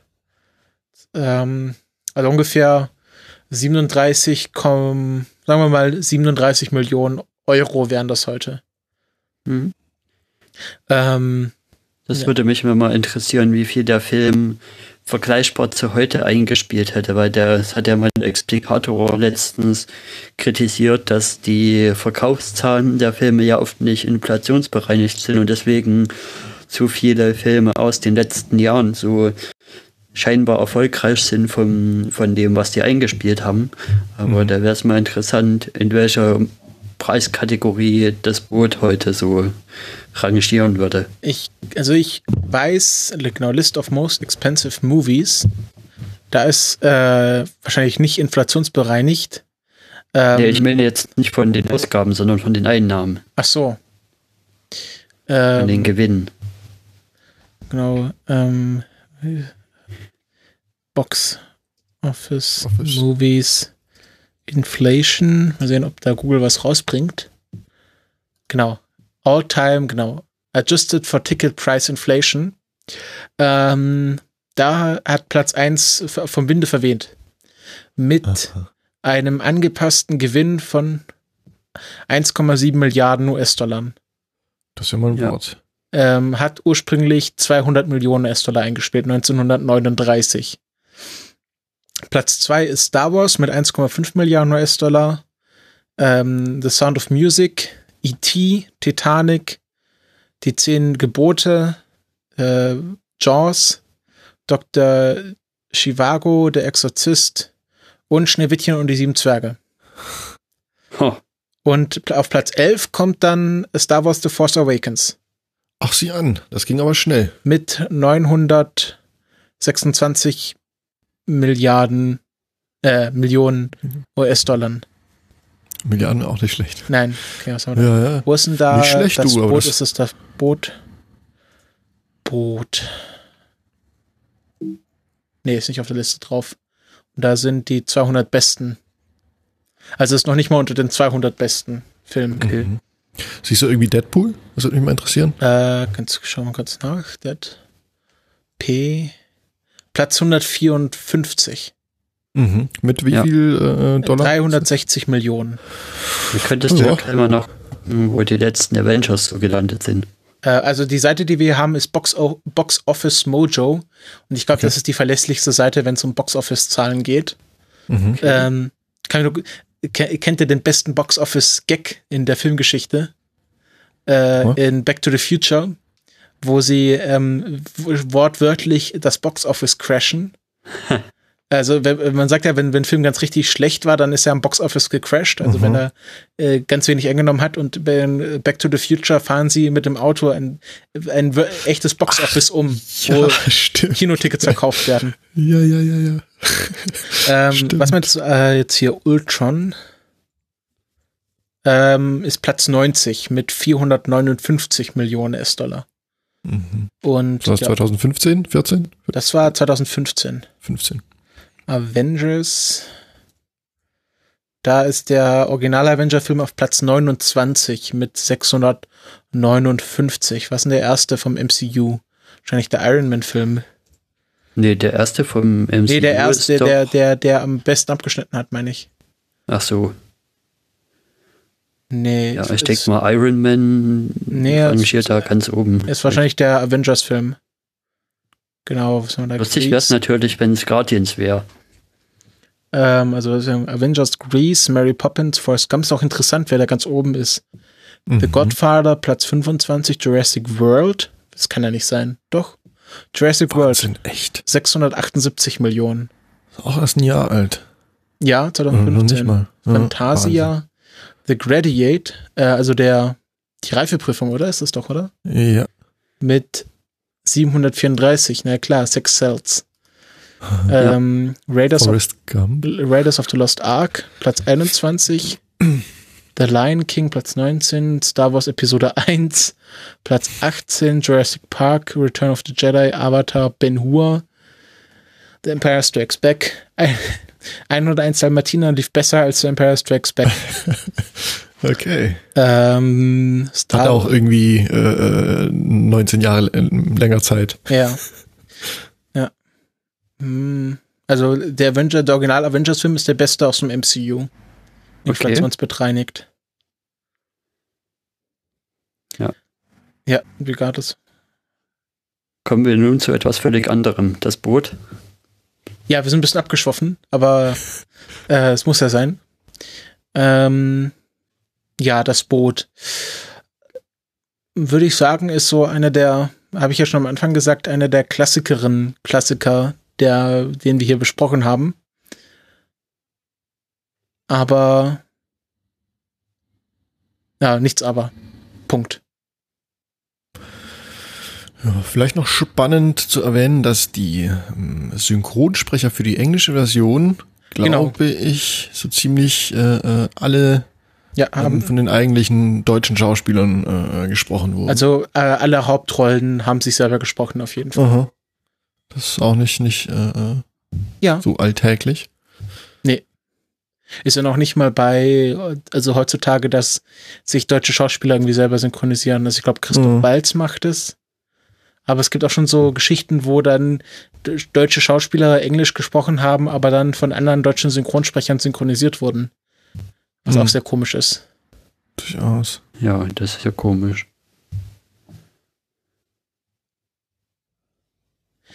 Ja, Gibt's da noch irgendwie interessante Trivias? Hast du noch irgendwie? nee, ich glaube, wir haben alles abgearbeitet. Okay. Also ist natürlich jetzt auch bei der äh, IMDb, was die als Trivia verkaufen, äh, ist auch nicht immer, nicht immer, äh, Muss auch nicht immer stimmen. ja, Zumal ich finde es doof, dass es da irgendwie äh, sehr selten irgendwelche Quellenangaben noch gibt. Von daher kannst Genau. du da. Ansonsten, also wenn wir jetzt keine Zahlenbewertungen machen wollen, was ja auch immer ein bisschen blöd ist, Prädikat es sowieso äußerst fünf- empfehlenswert. wobei ich sowieso fünf von fünf Jahrzehnten geben würde. Ja. Ähm, jetzt ist die Frage, welche Version man sich anschauen sollte. Hm. Ich würde sagen, ähm, also ich habe jetzt zuerst die Kinofassung gesehen und wenn man jetzt sagt, ich möchte diesen Film sehen, aber äh, ich, ich möchte das möglichst schnell abarbeiten.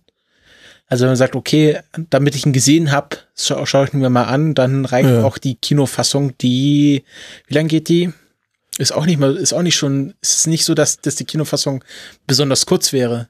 Nee, nee, gar nicht, gar nicht. Ich, pff, das ist. ähm, Ich könnte jetzt nur irgendwie gefährlich schätzen. Hast du den Ähm, also der? Original-Cut, also der, es gibt ja eine Uncut-Version, Ja, die geht vier Stunden 53 Minuten.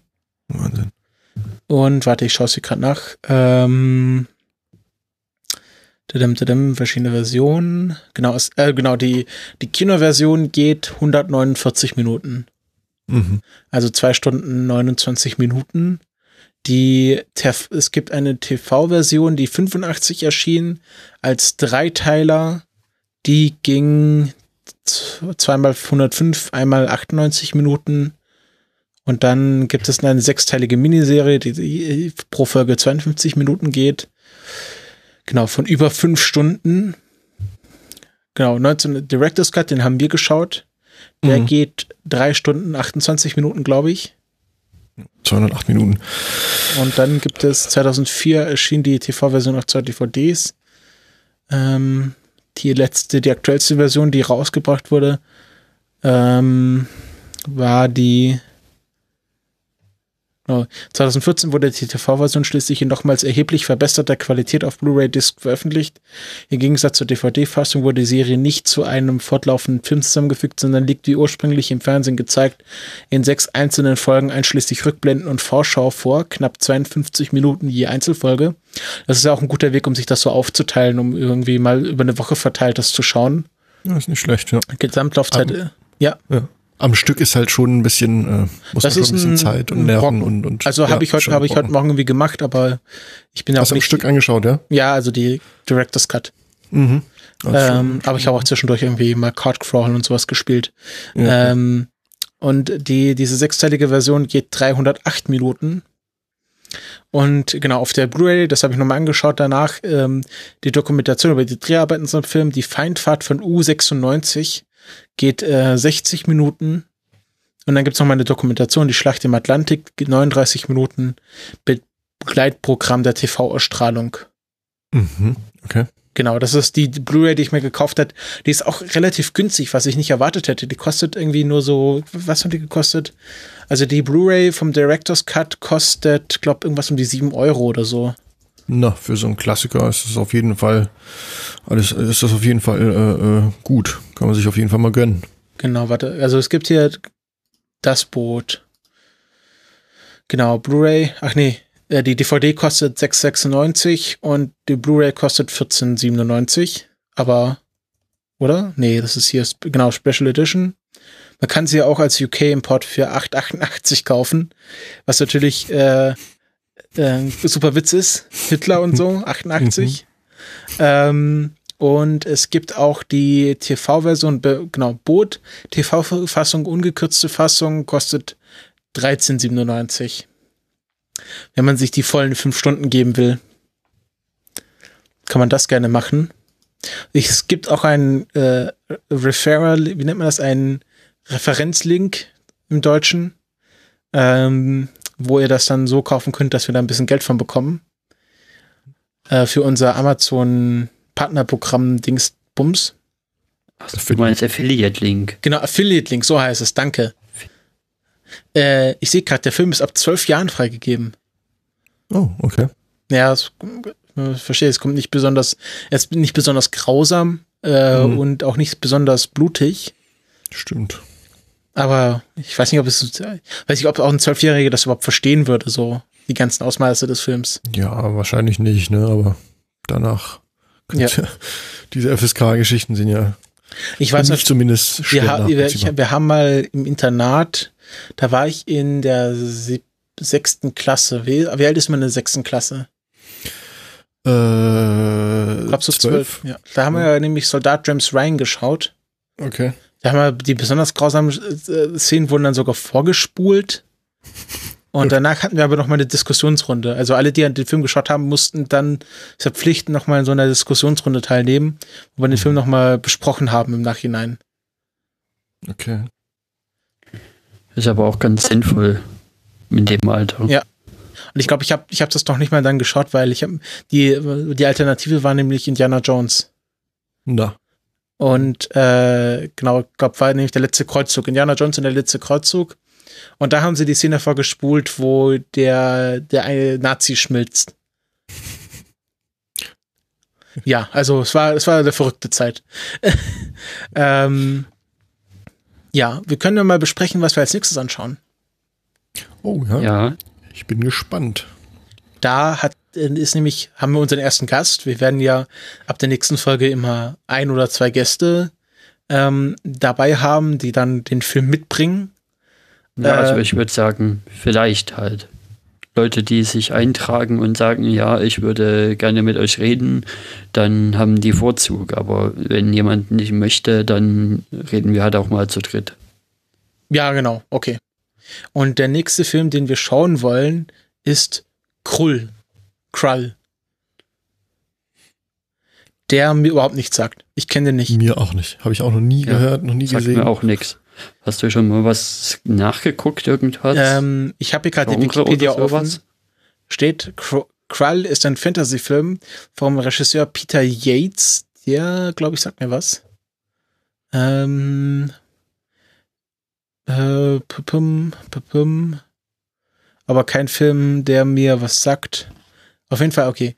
Krull äh, ist ein F und Filmproduzent Ron Silver aus dem Jahr 83, also zwei Jahre nach das Boot.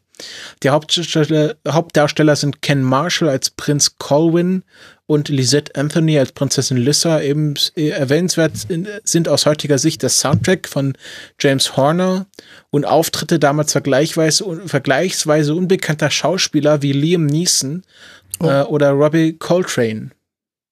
Mhm. Ich reiß mal kurz die Handlung an.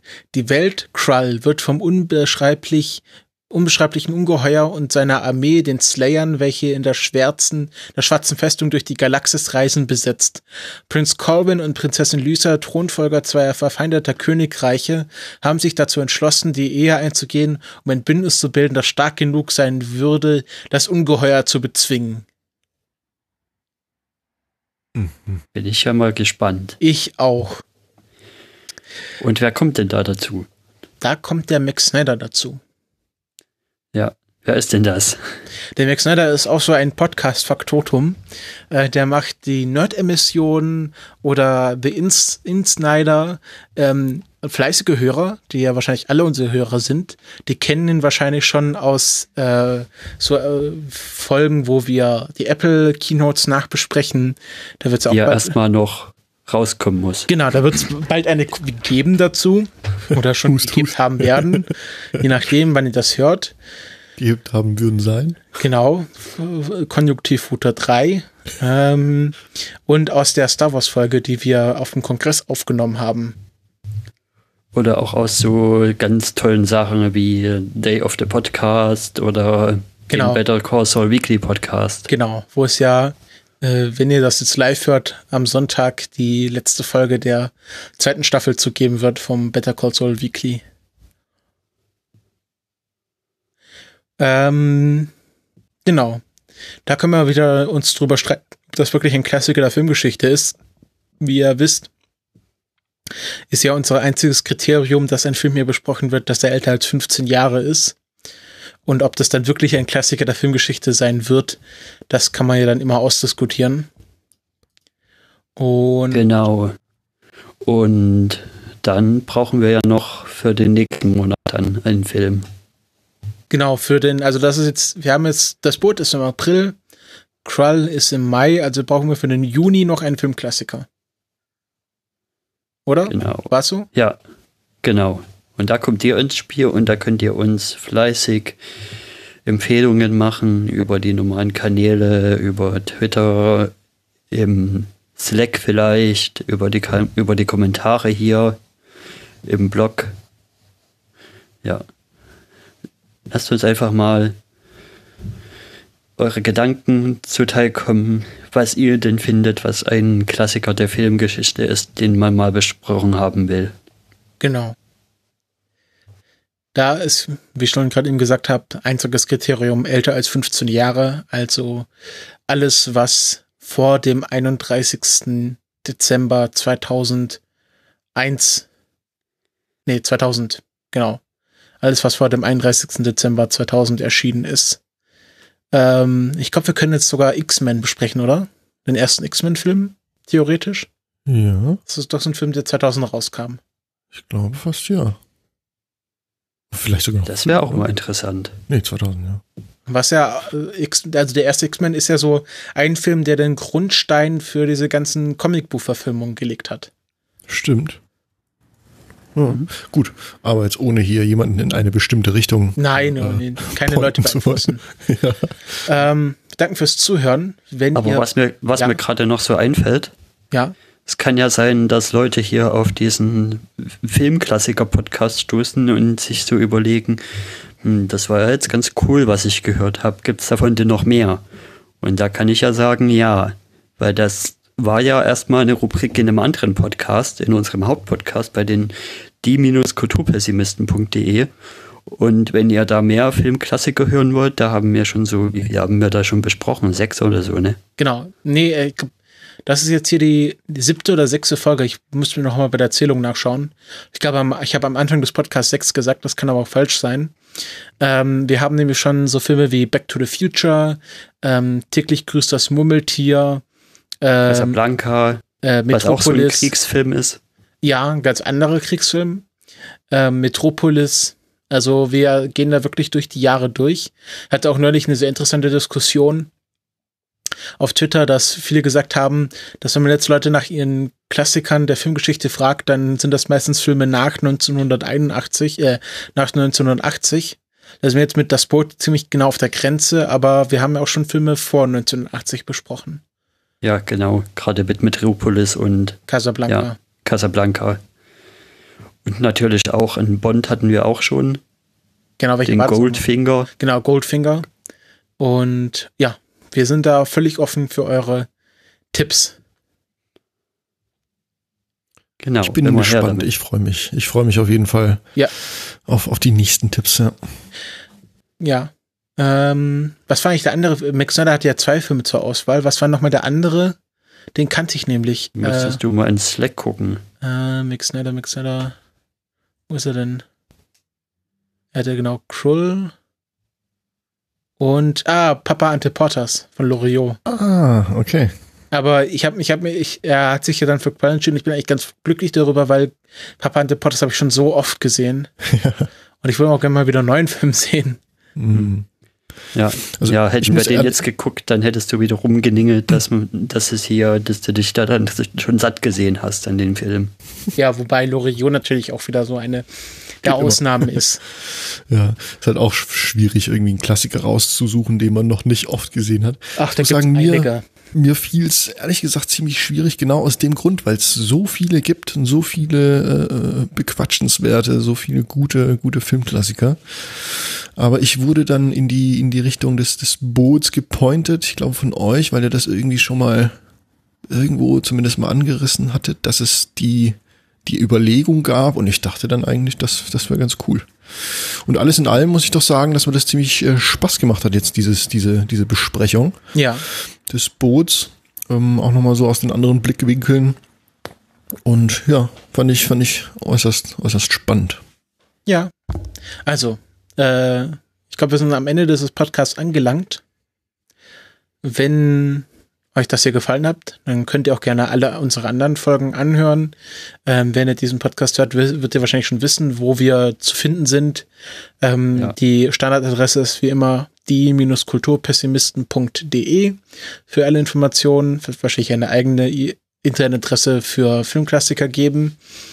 Ähm, ihr könnt uns gerne auf Flatter und auf Patreon unterstützen. Auf Patreon, das ist in der letzten Zeit äh, doch etwas äh, mehr geworden. Wir sind jetzt bei neun Dollar pro Monat.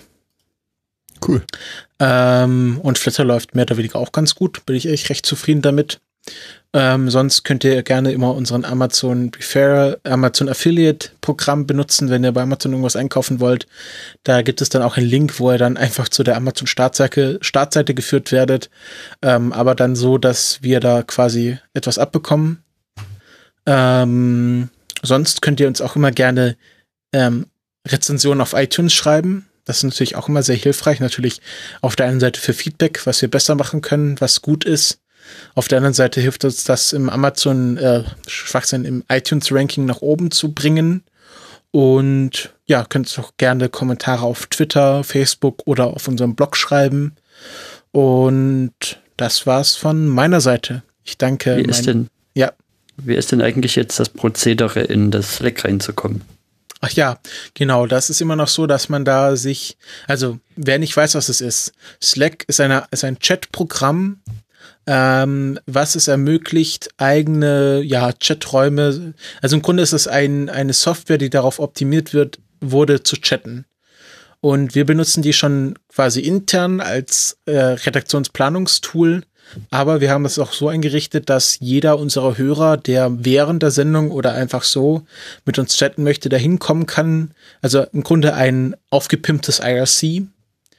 Ähm, und da ist es so, dass ihr bis jetzt ähm, noch eine DM an unseren Twitter-Account schreiben müsst mit einer E-Mail-Adresse oder uns einfach direkt per E-Mail anschreibt. Die E-Mail-Adressen stehen auch überall im Blog und überall drin. Und dann schicken wir euch einen Invite, wo ihr dann quasi dem Slack joinen könnt. Das ist auch kostenlos.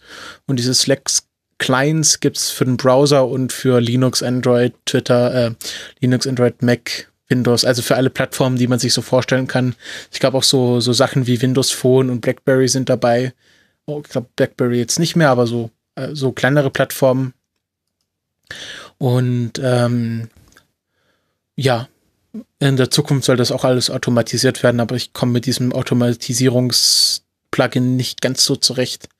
Deswegen erstmal noch per Hand und ja. dann könnte und man ich glaube auch irgendwie, dass es da jetzt Entwicklungen gab, dass dieses mit dem automatischen Button auch nicht mehr so einfach so zu bekommen ist, in dem Sinne, dass man dafür bezahlen muss auch. Ja, das kann sein. Aber es ist ja nicht so kompliziert, einfach eine E-Mail-Adresse an uns zu schreiben. Und dann reagiere ich da auch, sage ich mal, innerhalb von wenigen Stunden bis Minuten, je nachdem, ob ich gerade am Computer drin drauf und dann seid ihr auch dabei. Ja, ja. dann war es das für diese Folge. Ich danke fürs Zuhören. Ich danke meinen Mitmoderatoren und ebenso danke. Sag bis zum danke. nächsten Mal. Ciao. Tschüss. Tschüss.